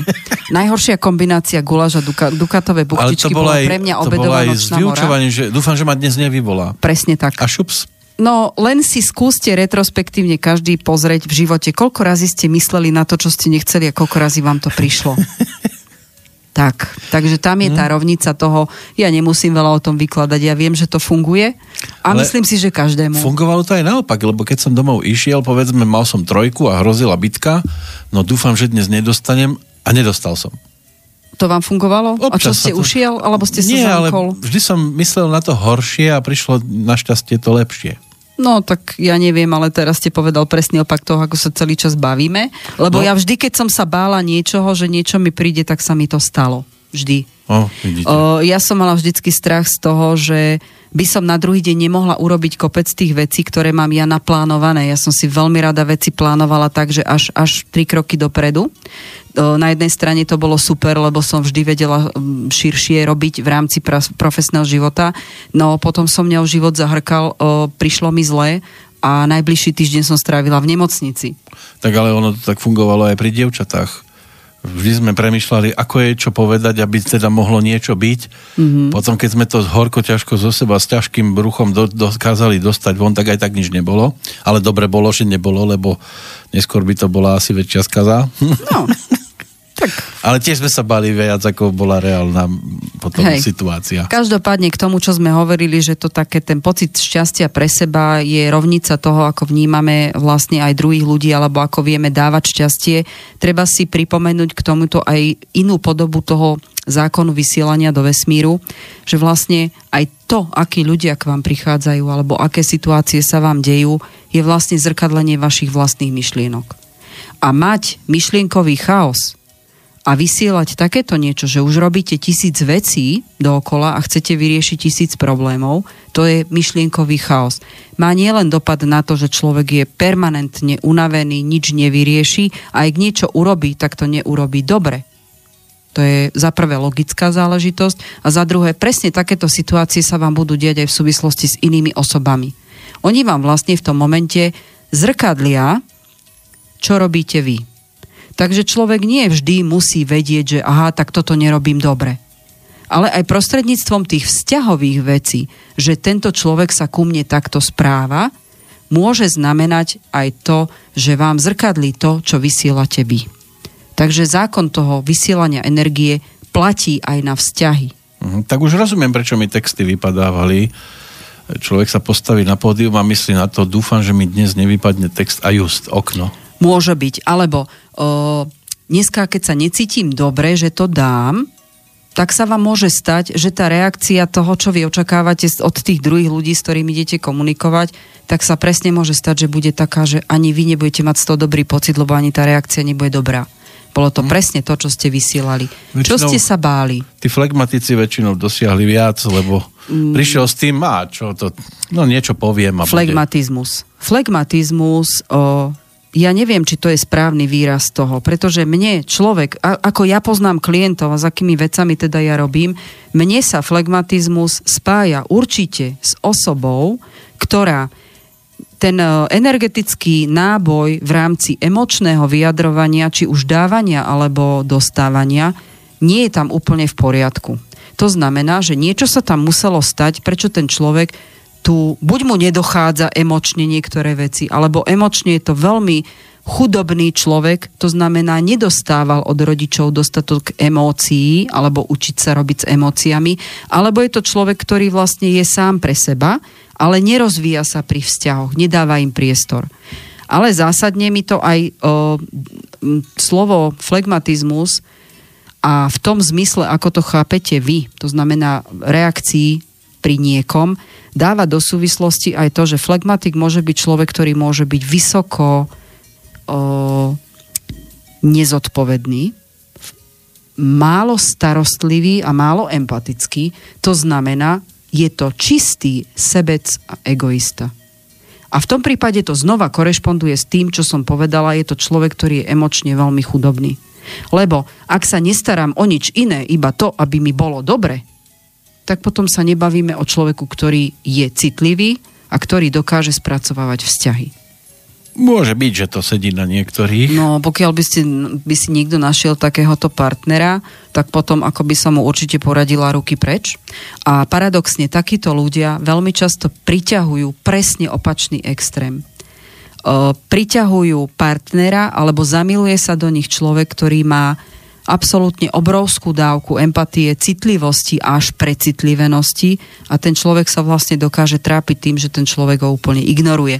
Častokrát takýto veľmi citlivý človek býva vlastne aj zdrojom nejakého buď zneužívania, šikany alebo podobných e, cez city ochudobňujúcich vecí. Ale keď tam štipka flegmatizmu, tak to nemusí byť zlé. O, Napríklad... Zdravý flegmatizmus, že netrápiť sa všetkým je úplne v poriadku, no, no, no, len no, no, no. ja mám názor, že s týmto sa človek nenarodí, toto vás naučí život. Asi tak. No, Hej, že, toto, že toto niekto nie stresuje je... a vy poviete, ale prosím, to zase nestresuje, to nemôže byť zase Ale človek, zlé. ktorý to má v, v tom, ako v tých takých prejavoch v rámci o, sociálneho správania s inými ľuďmi, tak to už nie je v poriadku, keď to má hneď Hej, keď to má človek okolo 40 že si povie, no dobre, tak z tohto sa nestriela, hej, alebo nie je to také podstatné, naozaj riešme to, čo je podstatné a nie všetko si tak pripúšťa, je to normálne, ale musí to mať nejaké zdravé rozhranie, lebo keď to človek prepisní, tak naozaj ako flegmatik sa určite správa absolútne nezodpovedne ku čomukoľvek vrátanie ano. toho, že niekoho trápi. Hej? Jasné. To je, však prečo sa mám trápiť, to je jeho problém. Ale to není tak. Jasné, to je také niečo, ako niekto ide... Zbavím povedzme, sa zodpovednosti. Idem, idem na motorku a čas si budem dávať prílbu. Čo tam? Tak. No. Hej, alebo no čo, ja si predbehnem, na sa ostatní zariadia. To je už, ale to je už zase prejavy skôr takého, lebo charakterová vlastnosť nie je flegmatizmus, ale sebectvo. Ano. Hej? Alebo egocentrizmus. No. Takže toto už je niečo iné. O, iný, iný druh vlastností, ktorý by sa potom dalo, ale brávim určite ten odtiaľ, zdroj... Potiaľ odtiaľ potiaľ normálny flegmatizmus je v poriadku, ale zdroj toho, keď už niekto sa vo veľmi mladom veku takto správa, tam už bude iný problém, čo sa týka toho, ako on vôbec city vníma. Hmm. Hej, tam pár o, vytvoriť s takým človekom je skôr nie možné, alebo je to skôr záťažové až moc pre tú druhú stranu, ktorá by sa zamilovala. O, každopádne nám život uteká o, tak rýchlo, že my si vlastne dokážeme o, ten mozog o, za, zašpiniť tým nadmerným rozmýšľaním, lebo riešime milión 500 tisíc dookola. Každopádne tieto všetky veci, ktoré sme spomenuli, sú prejavom toho, že už nejdeme v poriadku.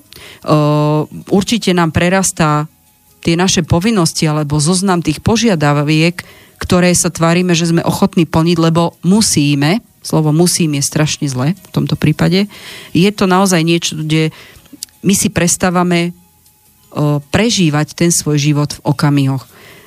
To, že to prežíva viac ľudí, ako si myslíme, je fakt, pretože ja napríklad som to u seba spozorovala, viete čím? Mala som strašne veľa povinností. Deti, domácnosť, práca, kde som chcela tiež niečo dokázať. Ja si napríklad obdobie troch, štyroch rokov som si uvedomila, že si nepamätám nič prežité s deťmi, hoci by to mali byť tie najsilnejšie zážitky. Mm. Tak isto sa to môže diať u niekoho iného. Prestávate si pamätať zážitky spojené s priateľmi. Vypadávajú vám o, pamäť na ľudí, ktorí vo vašom živote o, veľmi dôležitú vec spravili. Vy si pamätáte to, že sa vám to udialo, ale prestávate si vybavovať tie citové momenty, ktoré tam sú s tým spojené. Toto už je tiež vec, kde všetko možné už sa vám deje dookola a prestávate mať kontakt sami so sebou, je veľmi podstatné naučiť sa, ako sme povedali, že povieme aj ako sa vrátiť sami k sebe, naučiť sa za prvé svoj mozog krotiť. Existujú rôzne spôsoby, ako sa dá ako keby odsledovať samých seba a nájsť spôsob, ako ukrotiť tie svoje myšlienky, pretože toto smeruje k tomu, že vy už rotujete potom veci aj v hlave v noci sú ľudia, ktorí keď sú citliví, tak veľa tých podnetov na nich plýva večer a sú také nočné sovy, lebo keď už je kľud a majú čas sami na seba, tak to začnú vtedy šrotovať. A obraciate sa v posteli Áno, ako to na grile? sú citliví ľudia, ale potom sú takí ľudia, ktorí nevedia vypínať myšlienky presne preto, že robia ten tlak sami sebe. A toto už sú, ako keď je to u malých detí, presne malé dieťa. Ono má kopec podnetov a potom večer sa strháva zo sna, lebo sa mu kopec veci udialo a vlastne je to také, že vníma podnety, ale nepozná odpovede a ono vlastne šrotuje v hlavičke tým, že nepozná odpovede, tak rozmýšľa nad tým, čo sa mu to vlastne stalo. A toto isté sa môže diať u prepracovaného a unaveného a vyčerpaného človeka v dospelosti. To sú tí takí, čo lahnú a ešte napríklad prácu majú v hlave. Mm. To už sú bežne reálne veci, ktoré ľudia poznajú. Áno, premyšľam, čo zajtra a čo teda v takej a takej situácii Áno. mám povedať a chcem povedať a už, už sa to tam točí, točí, točí. Áno, potom ďalším takým príznakom toho, že niekomu idú veľmi rýchlo myšlienky a už tam e, tá hranica toho, že už si vytvárajú ten myšlienkový chaos je, je viditeľná. Keď si napríklad sa pristihnete, že hovoríte polky vety a druhí na vás kúkajú, ako že vám nerozumejú. Niekedy sa to stáva u starších ľudí, že niečo chcú povedať, ale už tým, že napríklad menej chodia medzi ľudí, tak menej komunikujú. Môže to byť na jednej strane komunikačný problém, že málo ten človek komunikuje, tak si to neuvedomuje, že hovorí polku z jednej myšlienky a potom zrazu ako keby preskočil na inú tému. To môže byť vekom, ale pokiaľ sa toto deje u mladého človeka, tak ten človek vlastne nevypína myšlienky, permanentne mu ide niečo, on vlastne neusleduje to, že on hovorí ako keby o troch veciach paralelne naraz. A druhí ľudia mu nerozumejú. Takýto človek sa prirodzene tým, že zase tento myšlienkový chaos pustí to, že ako u dvojročného decka, čo sa mi to deje a prečo sa mi tak deje. Miesto toho, aby sa takýto človek opýtal, rozumieme si, alebo nasledoval to, že aha, on mi asi nerozumie, keď sa tak na mňa kúka ako bača do tuzexu, hej, tak on asi mi nerozumie, tak niekde musím zastaviť a, a či si rozumieme, to je jedno, či sa bavíme o práci alebo o domácnosti. Keď mi ten človek nerozumie, on sa, on sa vlastne aj mimicky prejavuje. Ak my mu nedávame priestor a nesledujeme ho, lebo sme pod tlakom tých veľkých myšlienok, tak vlastne nevieme o tom, že on nám nerozumie, čo hovoríme. A kľudne môžete hovoriť myšlienku z jedného, z druhého, z tretieho a pritom to nedáva tomu človeku význam. Toto je vec toho, kde tie bloky vznikajú už pri komunikácii a vzniká tam nepochopenie. A tým, že človek, keď ma niekto nerozumie, no idem sa opýtať, alebo nevenuje tomu neporozumeniu pozornosť, tak spôsobuje ďalší chaos a tým, že tí druhí mu nerozumejú, tak vlastne nevedia, ako majú spolupracovať, tak tento človek sa chtiac, nechtiac dostáva do takej izolácie. Začína komunikačnou a potom pokračuje aj osobnostnou izoláciou. Cítia sa nepochopení. Toto už je tiež jeden z tých takých vecí, kde mozog nám nevypína, začína nás prevalcovávať energia mysle nad tou fyzickou. Niekedy zbytočne sme v tomto stave, lebo... Keby no to sme... si všetko robíme sami, to je bez debaty. No, keby sme sa opýtali, tak máme v tom jasno. Ja už som veľa razy povedala, že človek je blbec len kým sa nespýta, je na ňom či 5 minút, či celý život. To je tiež jeden z tých zákonov vesmíru, ktoré som sa presvedčila, že fungujú. Tak áno, ale niekedy sa aj opýtate a potom príde, že ste ešte väčší, lebo sa v tom nevyznáte aj tak. To už je zase komunikácia vždycky o dvoch, hej. Mm. Závisí od toho, ako sa pýtate, lebo aj položiť otázku je mm. rozdiel. Áno, hej. Viem, Takže to. sa bavíme stále o tej úrovni, že ako vlastne komunikujeme. Chceli by sme odkomunikovať všetko hneď, už aj, no proste to nejde. Ani dom nepostavíte za jeden deň, ani Rím nepostavili od večera do rana. Ano, a tiež nezačali od strechy. A tiež nezačínali od strechy. Všetko, čo chceme, aby bolo v zmysle spolupráce, pochopenia a takého, že, že spájame s niekým energiu a je úplne jedno za akým cieľom, tak by to malo byť naozaj na niečom, čo sledujeme, alebo rozmýšľame, ako to povieme a sledujeme tú, tú komunikáciu z druhej strany tá komunikácia môže byť na rôznych úrovniach. Aj ten základ by mal byť, ale zase treba si uvedomiť ešte jednu vec, keď nás neskôr sa tešíte z niečoho, tak dávajte pozor, aby ste po niekom neskákali. Hej, že aby vás neprevalcovala. No pri tej Určite. radosti nesmiete nikoho zase podupávať. A vidíte, teraz mi napríklad vyšla taká myšlienka, že veľmi veľa ľudí, keď uh, v rámci terapie, keď im teda pomáham a tak ďalej, že urobia dobrý krok. Viete, koľkokrát ja som počula také, no ono to ide naozaj celkom dobre, ako ste mi poradili, ale ja sa bojím tešiť. Ja. Aby som to nezakrikla. Áno, áno, ľudia sú, ako, toto je zase ďalšia taká vec, kde som si uvedomila, že aj toto je takým reálnym prejavom toho, že ako ľudia rozmýšľajú. Hmm. Hej, skôr myslíme na takéto negatívne, ako bojíme sa fakt tešiť z takých vecí, e, ktoré nám robia radosť, alebo dokonca aj zabúdame na to, aby sme sami sebe ne, urobili nejakým spôsobom radosť. Robíme radosť všetkým ostatným a my sme len niekde niekde. Hej? Ano. Ani nevieme definovať, kde v, tom, v tej hierarchii vlastne tých našich vecí okolo seba máme svoje ja. Tak to by vyzeralo všelijako aj po nociach, keby všetci prejavovali radosť na hlas. To by si susedia užili. No, tak, ale prečo nie? Máte dve možnosti. Buď sa pridáte, alebo budete závidieť, alebo tretia možnosť, nájdete si niekoho, s kým môžete sa tešiť tiež. A nemusíte závidieť. To, treba to takto robiť. Takže ako som povedala, ten, eh, to nadmerné premýšľanie a to také ukorigovanie tých myšlienkových o, lavín, je veľmi podstatné na to, aby človek naš, nachádzal alebo učil sa znova nachádzať ten taký pokoj v duši lebo je podstatné to precvičenie mozgu, aby sme o, sa prestali o, krmiť tou neistotou, ktorú si vlastne dávame my tým, ako som povedala, že vlastne čudne myslíme, keď si to tak zoberiete. My sme, takí, my sme, takí, my sme takí sebevrahovia, lebo zabíjame toho človeka v sebe. Tak, druhá vec, venovať, možno ak potrebujete sa izolovať od ľudí a potrebujete chvíľku pre seba, stačí, keď to poviete, viete čo, potrebujem byť chvíľku sama. Ja som tiež robila chybu to, že našim som nepovedala, že viete čo, teraz potrebujem byť chvíľu sama. Veľmi často som sa stretla s tým, že na, moji, moji rodiny príbuzní, alebo teda príslušníci si mysleli, že ja keď idem na zahradu, ja chcem mať od nich pokoj, lebo som zdutá. Viete, koľkokrát za mňou prišli, mami, a tebe čo je? Ja som si vlastne uvedomila, že ja som nepovedal, že viete čo, ja potrebujem ísť niečo robiť, potrebujem byť sama so sebou. Ja som to nenazvala. Niekedy naozaj to čaro je v tom, tom absolútne najjednoduchšom. Povedzte, čo potrebujete a jednoducho sa niečo udeje. Neriešte, že a čo ak ma nepochopí? A čo ak vás pochopí? Prestaňte rozmýšľať v tom negatívnom, prestaňte si tvoriť prekážky, kde ešte nie sú my vlastne myslíme zatiaľ tak, tie komplikácie vznikajú tým, že my si nastavujeme problémy, hoci reálne ešte tú vec nežijeme. Ale my už tam vidíme problém. A pritom ten problém ani nie je. Toto je chyba toho nášho moderného negatívneho myslenia. Toto sa zobrazuje vo všetkom. Či ako žijeme, ako si vytvárame vzťahy, ako pracujeme sami so sebou, ako pracujeme v práci, v kolektíve, ako tvoríme. Čo ak sa mi to nepodarí? No to tako, ja keby som za každú takúto zle naformulovanú vetu dostala 10 centov, dneska som milionárka. Určite. Mm. Lebo to, mám, to je proste bežne. Ľudia si zvykli rozmýšľať zle. Zlom. O sebe. Aj, áno, o sebe hlavne. Určite toto zmýšľanie o sebe.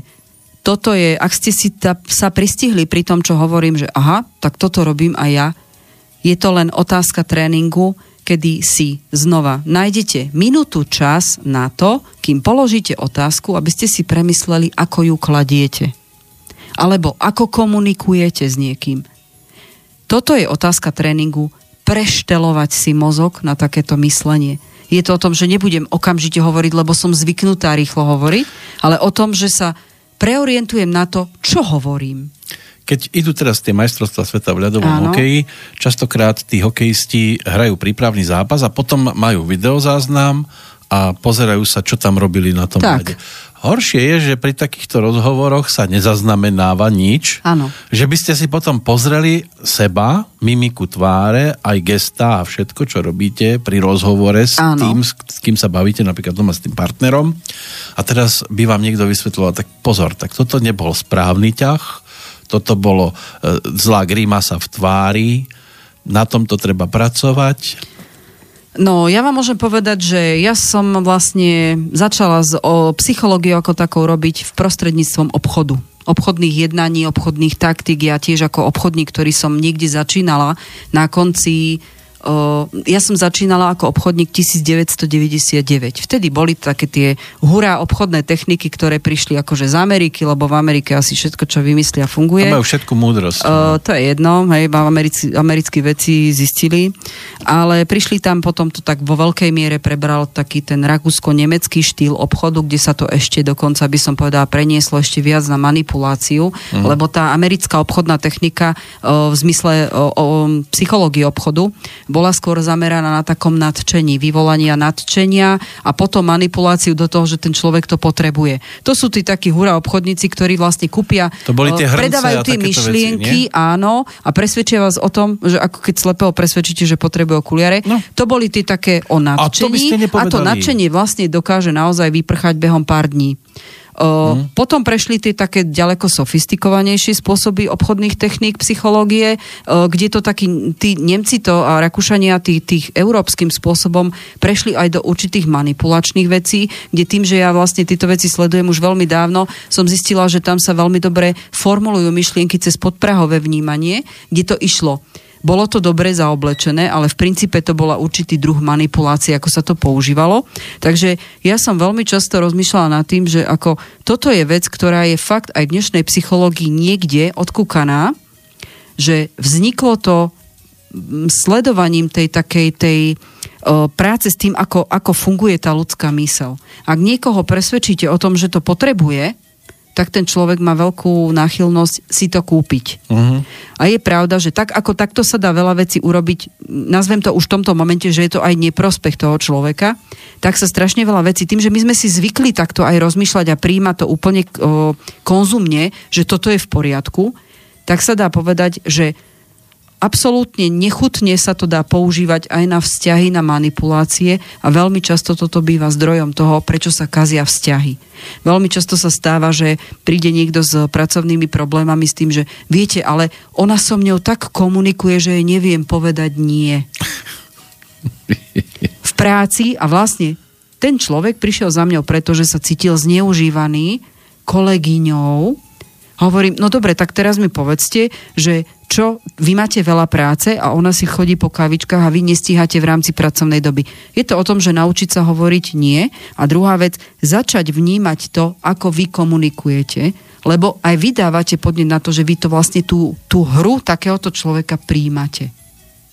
Ak rovno viete a máte jasno, že toto nechcete, tak to treba veľmi stručným a jasným nie zastaviť. Mm. A chcela by som vedieť, či na slove nie, ktorá časť toho je nepochopiteľná, lebo to chcem počuť, to som ešte takú odpoveď nedostala. A je pravda, že už keď neviete normálnym spôsobom, kľudnejší možno povedať tak, takému človeku, vieš čo, nie, ja mám svoju prácu, pomôžem ti potom, keď to svoje dorobím a potom si vlastne ten čas nenájdete, lebo nechcete. Keď toto nepochopí ten človek, tak mu stačí povedať len nie. A už nemáte čo špekulovať doľava doprava. To je aj celkom... A takéto kontrolovanie mysle sa dá aj použiť na to, aby ste sa prestavili zase, keď ste orientovali na všetkých dokola, našli aj samých seba. Ale tam už je veľmi podstatné ísť individuálne. Človek ako energetika, ako myslí, aká tá konkrétna situácia je, alebo aký ten problém sa tam vyskytol, kde už je pre neho nezvládnutelný. Toto je dobré miesto na zastávku, áno, na pesničku, takže druhá prestávka s Davidom Gehenom. It's a lot, it's a lot, it's a lot, it's a lot, it's a lot, it's a lot, it's a lot, like life.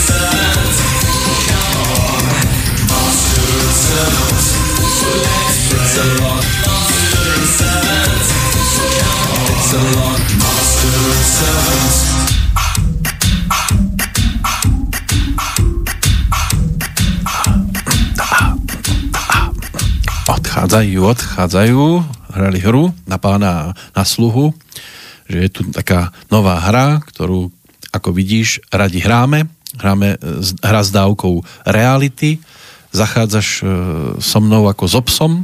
To sú vzťahy. Dostaň ma na kolená a nazveme ju Pán a sluha. O tom tak. zhruba bola pesnička, ktorú sme dopozerali, do, dopozerali, dopočúvali. Tí, ktorí majú možnosť video si pustiť, tak si to môžu aj dopozerať.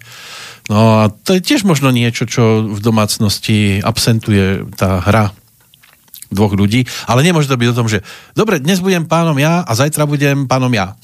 Uh, ako, ak to myslíte v zmysle, že každý chvíľku ťahá pilku, tak áno, ale často vlastne táto pesnička v princípe je aj o tom, že toto hra na pána a na sluhu a kto vlastne komu vládne, sú také tie neistoty vo vzťahoch a v prostrediach, v ktorom sa pohybuje moderný človek, lebo uh, všade, kde prídete, tak vlastne neviete, či ste podriedení, alebo máte možnosť uh, urobiť niečo tak, že po svojom, aby ste za to nebol potrestaný. To sú presne tie neistoty vzťahov, ktoré vlastne vznikajú. A ešte na margo toho, čo sme sa uh, bavili pred uh, pesničkou, že častokrát človek uh, spätne nemá možnosť uh, sa vidieť. Hej.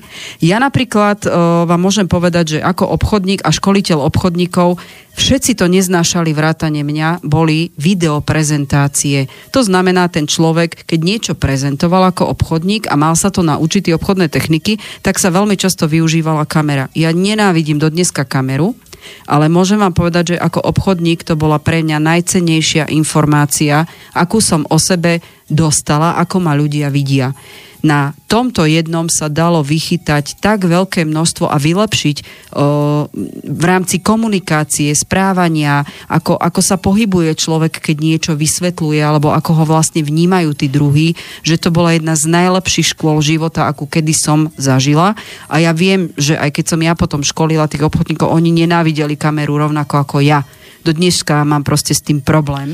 Dobre, ale tak ale... to proste dokázali vychytiť. Aj pri terapiách sa niekedy používajú veci, že sa nahráte, ako komunikujete. Veľmi často matka, alebo teda rodičia prídu s tým, že to dieťa ma ignoruje. Ja som im poradila, aby to skúsili, ak na to majú odvahu, lebo zase je to vec, kde musíte mať odvahu počuť a vidieť sami seba. A to Keď sa, sa niekedy, počúvali, to bolo celé zle. Niekedy sa to dosiahlo aj tým spôsobom, že doma si vymenili úlohy a dieťa hralo rodiča, No, a, a rodič... tak na toto väčšinou rodičia nestú pristúpiť. Lebo potom povedia, ja som fakt takýto ja vám poviem rovno, že deti im to zrátajú aj s úrokami. A to už je napríklad to, že sa z sluhu stane pán. Ale napríklad mám taký pocit, že v Anglicku, alebo kde to je, alebo v Amerike to je taký, že jeden deň si vymenia nadriadený s podriadenými úlohami, úlohy. Ale a neviem, či to je okolo asi. Vianoc, okolo no. Vianoc sa to deje, že je to taký, taký už dlhodobo zaužívaný sviatok. Niekde som to zaznamenala, že to takéto ešte existuje.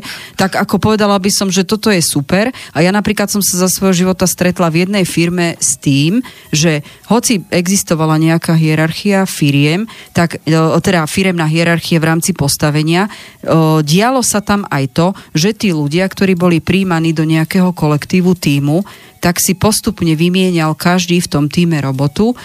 Minimálne sa s tým spravilo to, že každý vedel, ako keby v čase, keď treba zastúpiť toho druhého, nemusel sa brať nový človek. Zároveň vedel aj posúdiť to, že aká dôležitá je tá jeho úloha, lebo ju musel zvládnuť a dalo sa veľmi, okamžite sa zmenili k lepšiemu vzťahy. Uh-huh. To som zažila v jednej firme, nie je Slovenska, je to firma, ktorá mala presne tieto techniky zobraté ako experiment pred asi desiatimi rokmi, ale zvonka a bol to taký prototyp O, mrzí ma, že sa to niekde asi tak stratilo, alebo teda neviem o tom, že by, sa to, že by to fungovalo ďalej po Európe. Ale, bolo to úžasné. Ja som tam videla v rámci toho, že obchodné týmy ju tak, sú taká špecifická societa ľudí a špecifická psychológia, tak ako tam to bolo nádherne urobené. Áno, jasné, že vznikli tam aj problémy zábehu, že tam sa ukázalo, že toto nefunguje, toto nefunguje, alebo toto treba vylepšiť, ale bolo to nádherný spôsob.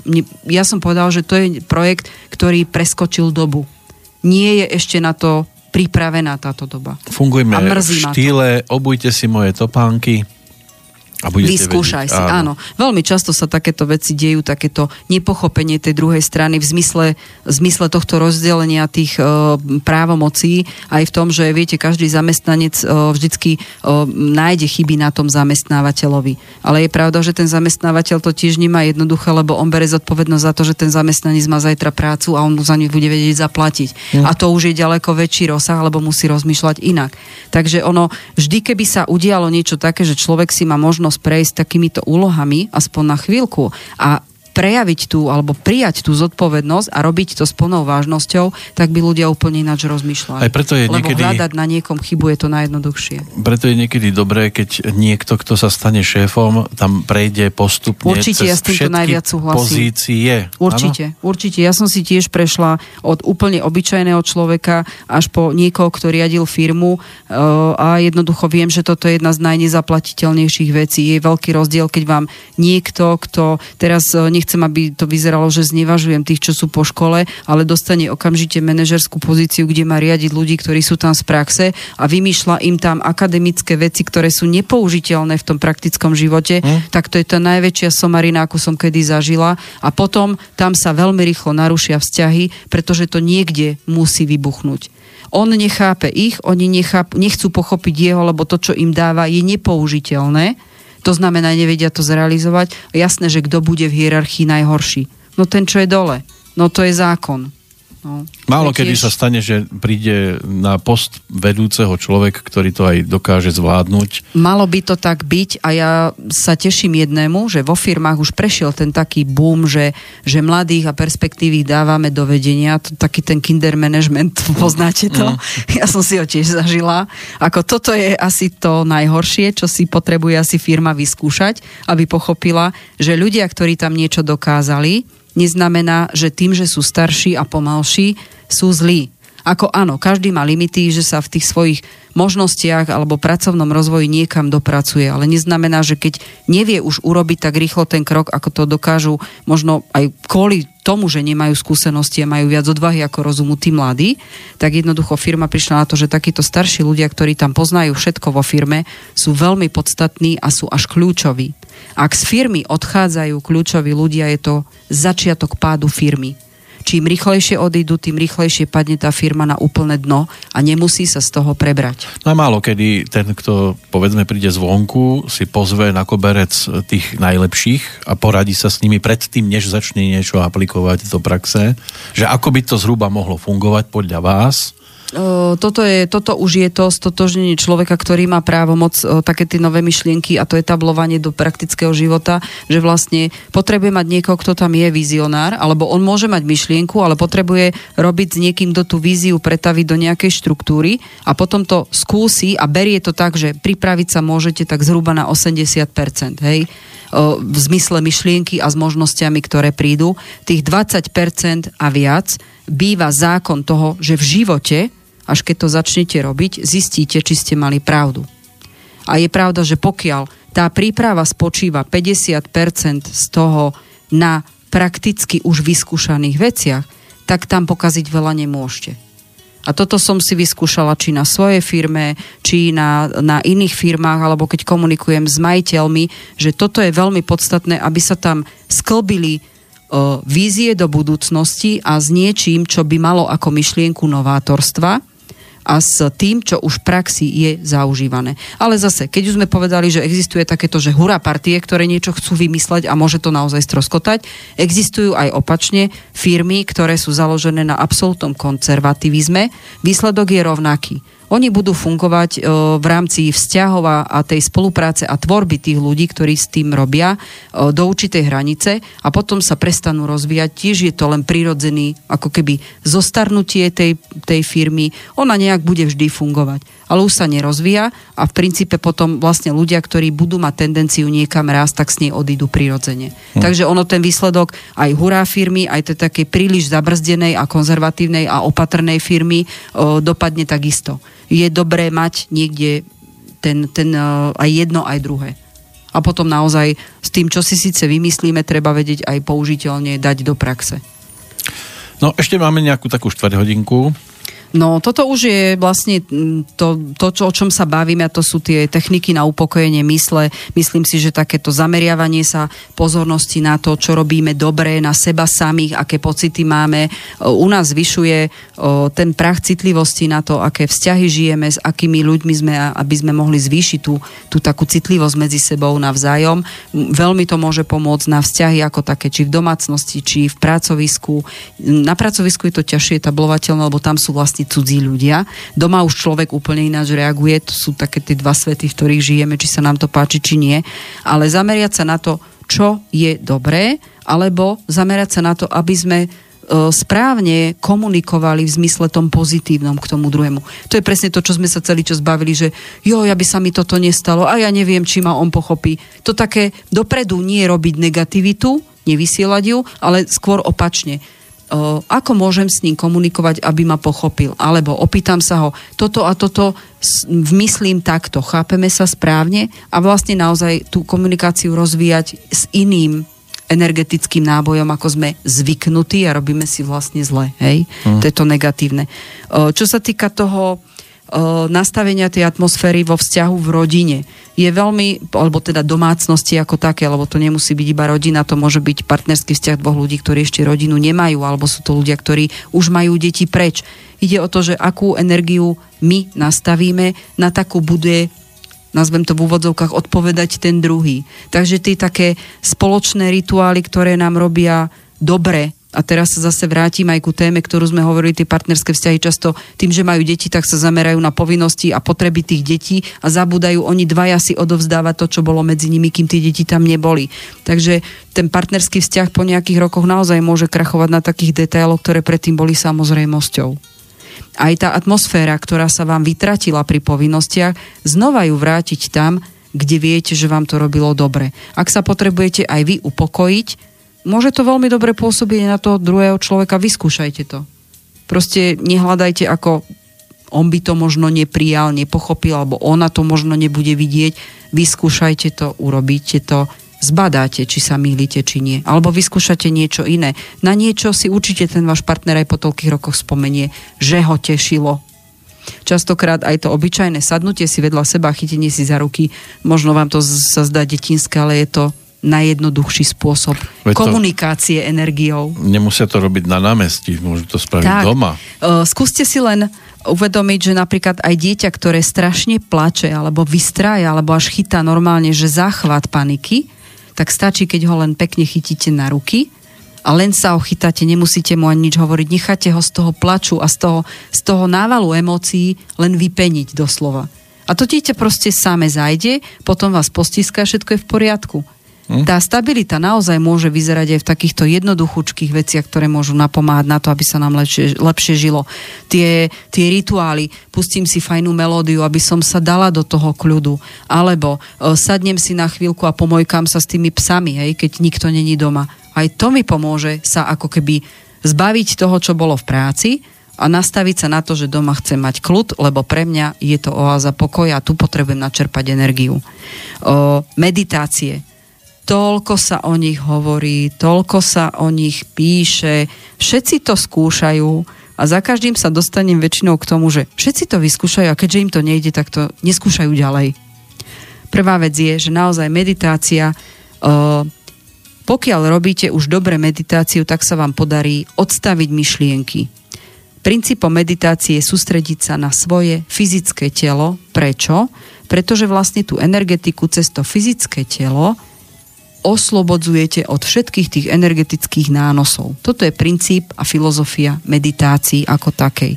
To znamená toxín akéhokoľvek charakteru, z energii iných ľudí, zo slov, zo situácií, z problémov, ktoré okolo, vy ste nútení v nich žiť, hej, problémové vzťahy napríklad na pracovisku, v rodinách, energia aj z chorého človeka, alebo z energia z konfliktného človeka, ktorého máte niekde na, na dosah a musíte byť v tej jeho energetike.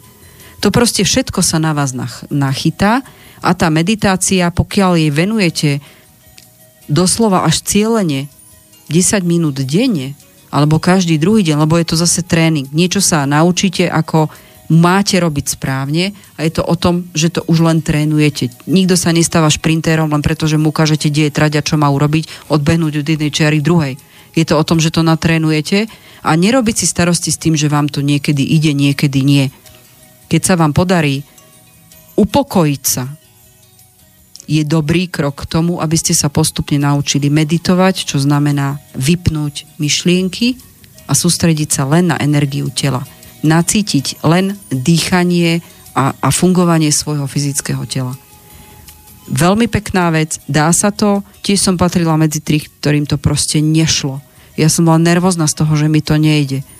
A potom sa mi to podarilo raz s kamarátkou, tak kľud, nevadí, že ti to nejde teraz. Skúsiš to druhýkrát. A zrazu, keď som prestala rozmýšľať nad tým, že kurník, proste to skúšam a nejde mi to a prestala som byť z toho nervózna, tak sa mi to podarilo na prvý šup. To je tá finta. Áno, prestala som o tom rozmýšľať a to bolo na prvý šup. Doslova okamžite sa mi to na prvýkrát podarilo. Dneska, keď potrebujem zmeditovať alebo doslova sa uzavrieť na tú chvíľku pre seba, je jedno, či tam meditujem alebo len vypnem myšlienky. Zameriam sa len na niečo, čo ma teší. Pre mňa je to už viacero vecí, vôbec to není o meditácii. Dokonca by som povedala, že som sa rozprávala s niekoľkými ľuďmi, tak mi povedali, že ľudia, ktorí sú prepracovaní z práce a robia v prvé rade duševnú prácu alebo počítačovú, tak pre nich môže byť najväčším relaxom len to, že idú von a strčia ruky do hliny. Uzemnia sa, lebo tá zem, je to taká ironicky povedané, že zem aj tak z vás, z vás zobere všetko nakoniec. Uh-huh. Je to myslené na to, že keď človek zomrie, tak už aj tak nebude nič trápiť. Tak ono to funguje za života. To by chcelo nejakú kakú kopu hliny na dvor? Áno, a doslova sa v nej vrtať alebo zasadiť jednu kvetinku a sledovať a starať sa o ňu sústrediť sa na niečo, čo je fyzicky prepojené vlastne so zemou alebo s ňou priamo Dobre, súvisí. ale keď povedzme, mám takú kvetinku a ona chradne, tak berie zo mňa to zle? V podstate neberie možno až tak veľa zlého, ako to, že vy jej nevenujete dobrú energiu. Uh-huh. Keď sa ku nej, veľa kvetinárov alebo ľudí, ktorí radi pestujú také bytové kvety, keď sa s nimi rozprávate, tak máte inú energiu, ako keď to urobíte len preto, lebo musíte. A toto je rozdiel, aký sa, ven, aký sa venujete vlastne tej, tej rastline. To sme mali na základnej tak, škole, keď sme museli doniesť kvetináč na začiatku školského roka. A musím sa starať o kvetinu. A teraz sme no, museli, no tak na konci sme domov doniesli už len ten kvetináč. Vidíte, aký paradox sme vlastne dospeli k tomu, že sami sebe, keď niečo nastavíme, že musíme, tak máme pocit, že je to v poriadku.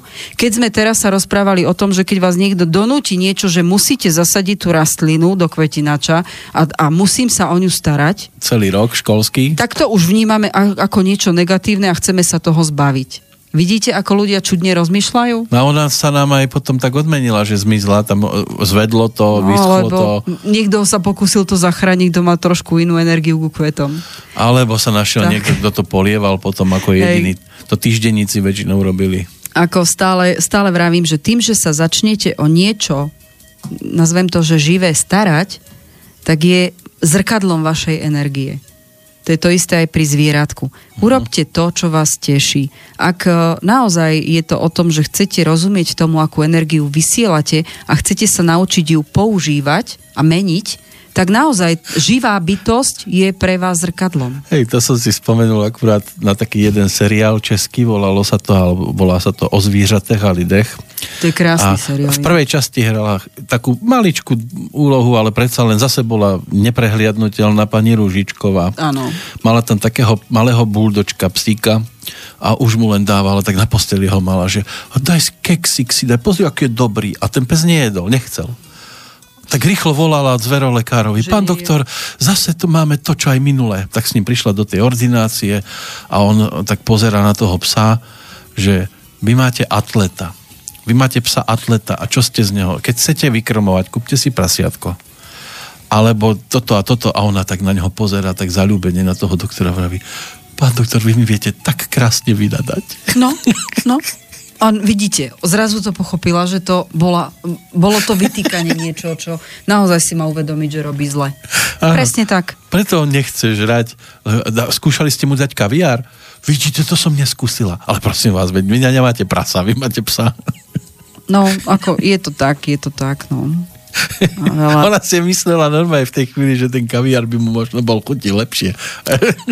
ja si ináč myslím, že keď si niekto vyberá doslova, keď ideme teda po tých psoch, tak uh, si myslím, že pes je naozaj obrazom toho človeka a častokrát uh, si človek, ktorý aj povahové črty má veľmi podobné, ako sú vlastne aj šlachtené tie psy na, na tie povahové črty. To uh-huh. ako beriem, že toto naozaj môže byť. Tak malá buldočka. No. Mne to, mne to ja to tam vidím, takže neviem, ako má kto na to názor, ale ja to tam vidím. A ako teším sa na to, kedy moja dcera doštuduje za chvíľku už veterínu, že tohto budem súčasťou každý deň asi. Mm-hmm, takže budem takže zviera dokolo mať, seba hej, dosť. Hej. Ja si len neviem predstaviť psa, ktorý by ku mne pasoval. O, to by si vás našlo. Áno? Mhm. Myslíte si, že by mm-hmm. prišiel, asi ťažko by prišiel nejaký... Lebo ja som na bradáčov a môžem vám povedať, že každý, kto má bradáča, povie, že to je pes s názorom a sakramenský tvrdohlavý a keď sa mu nepáči šteka. No to som celá ja. Mm, tak, to by asi ja som bradáčová. No, no ja áno, ja môžem povedať, že vtedy, keď som počula tú myšlienku, že si človek podľa vlastného charakteru vyberá psa, tak mne to sadlo. Mm-hmm. Hej, že preto máme bradačku. No, to by som mal asi nad týmto popremýšľať, ale ani kokr španiela, ani nejakú, nejakého ratlíka. Uh Možno, že by pre vás bolo dobre ísť niekam, kde majú, ja neviem, že tá všeho chuť, čo ulica najlepšie dala, Áno, lebo orieška. niekedy to môže byť oriešok, že môže byť naozaj taký, ako oriešok býva ten najvďačnejší, najvernejší uh-huh. a možno, že presne to je tá podstata toho, čo vy aj potrebujete hľadať. Rozlusknúť nejaký oriešok. Potrebujem. Áno, a je pravda, že zvieratá spájajú ľudí. Ja už mám niekoľko partnerských párov, nazvem to tak, že na svedomí len preto, lebo ten človek splnila, alebo ukázala som mu, že si môže splniť to, že môže mať zvieratko. Uh-huh. A cez to zvieratko sa zoznámil s, niekom, s niekým, kto presne takéto niečo zažíval a tí dvaja ľudia sú spolu. Hada malý. ja teraz rozmýšľam, že čo viedlo moju dceru k jašterici. a dúfam, že mi to nesie domov nejaké hady a potkany, lebo to, to nedám. Možno nejakého škrečka. Ale jašteričku máme, no. No, to máte dobré jašteričku. No, máme. Joj, čo budeme mať o dva týždne? Uh, budeme hovoriť presne o tých citlivých vzťahoch, ako to uh, v prvé rade, čo je dobré vedieť, keď máme romantický vzťah s veľmi citlivou osobou. Toto sú uh, zase z toho súdka tých vzťahových záležitostí, že keď je niekto takto citlivý na všetky tie veci, uh, ktoré sme teraz aj vlastne spomínali, uh, túto reláciu a predchádzajúcu, že sú ľudia, ktorí sú citlivejší na vnímanie toho okolia, alebo sú citlivejší na to, na to ja vnútorné, ktoré majú a zároveň aj, aj to, čo vysielajú, tak je veľmi náročné žiť s takouto citlivou osobou a zároveň to, čo som aj avizovala, že čo to všetko prináša, tie všetky pozitíva a tie také tie rizikové stránky, lebo ak môžem si dovoliť byť realistom, tých indigových ľudí, ktorí už sú takto nastavení, už je podľa mňa polovica generácie. Takže o veciach, o citlivých povahách, partnerských vzťahoch, tých problémoch a tie, tie, m, mm, tie rozpory, ktoré tam môžu vo vnímaní takýchto ľudí nastať, už je 50% toho reálneho života, ktorý žijeme. Dobre, to bude o dva týždne, ale ešte tu máme pozostatky z dneskajška. Vlado no, píše, pani Slavka dnes hovorí veľmi nepríjemných, e, veľa nepríjemných pravd, ale s tými dukátovými buchtičkami mi je opäť sympatická. Ja som neznášal tú polevu, stačil pohľad. Ja ich nemôžem do dneska. no a druhá je od uh, Kajky. ma, že hovoríme o nepríjemných, ano. ale bohužiaľ sú realitou. Kajka píše, dobrý deň, pre mňa je meditácia úspešná, keď prestaneme vnímať telo, myseľ sa oslobodí od fyzična, je úplne jasná a začínajú sa diať veci. Vynikajúce. Každý máme inú podobu toho. Dôležité je, že výsledok po meditácii alebo po akomkoľvek uvoľnení či už naozaj to, čo som vravela, že chodiť do prírody, alebo byť v kontakte s tou, s tou zemo, zemou, alebo to, čo z tej zeme vlastne pre nás vyrastá, alebo je to pre nás, sme toho súčasťou, tak to prepojenie, viete, internet máte všade, ale to, čo zažijete, keď sa prepojíte s prírodnými zdrojmi a so samotnou zemou, to je zážitok, ktorý má ďaleko väčší dopad po tom pozitívnom na vaše telo. Takže výsledkom čohokoľvek, čo robíte, kedy uvoľňujete mysel a naučíte sa od tých starostí si urobiť odstup a robí vám to dobre, je najpodstatnejší. Ja nič iné ne, neviem vám poradiť, lebo univerzálne, ako technik je milión. Môžete vyskúšať strašne veľa technik a nemusí vám pasovať. Nájdite si niečo, z čoho máte radosť a to je to, čo vravím, že človeka robí šťastného, keď aj to pre seba, to, to svoje ja nakrmi, aby bolo spokojné. No, prípadne si pustíte Davida Gehena. to, to je pre mňa, to nevnúcujte im. no ešte im dáme jednu pesničku takto na záver, ktorá nám uzavrie naše dnešné rozprávanie. Samozrejme poďakovanie Slavke Peško v tejto chvíli aj za to, že prišla, aj za to, čo porozprávala. A budeme sa tešiť zase v polovičke mája. Dovidenia, do počutia. O dva týždne. Ďakujem aj ja za pozornosť. Mrzí ma, že som povedala veľa nepríjemných vecí, ale sú to naozaj problémy, ktoré vás potom trápia a, a ste kvôli nim nešťastní. Kvôli tomu to spomíname, ale dúfam, že dneska som povedala aj pár vecí, ktorými sa to dá napraviť. Jediné nešťastie v tejto chvíli, že odchádzate. Ale netarajte. Možno, že niekto povie, konečne vypadla. ale ona sa vráti. No, to pre tých, čo som povedala ja, ale není dobrá správa. A Pekný sa. deň vám želám, nech už to vnímate akokoľvek, verím, že to aspoň niekomu niečo prinesie. Podobne, dovidenia, do Dovidenia, počutia. pekný deň.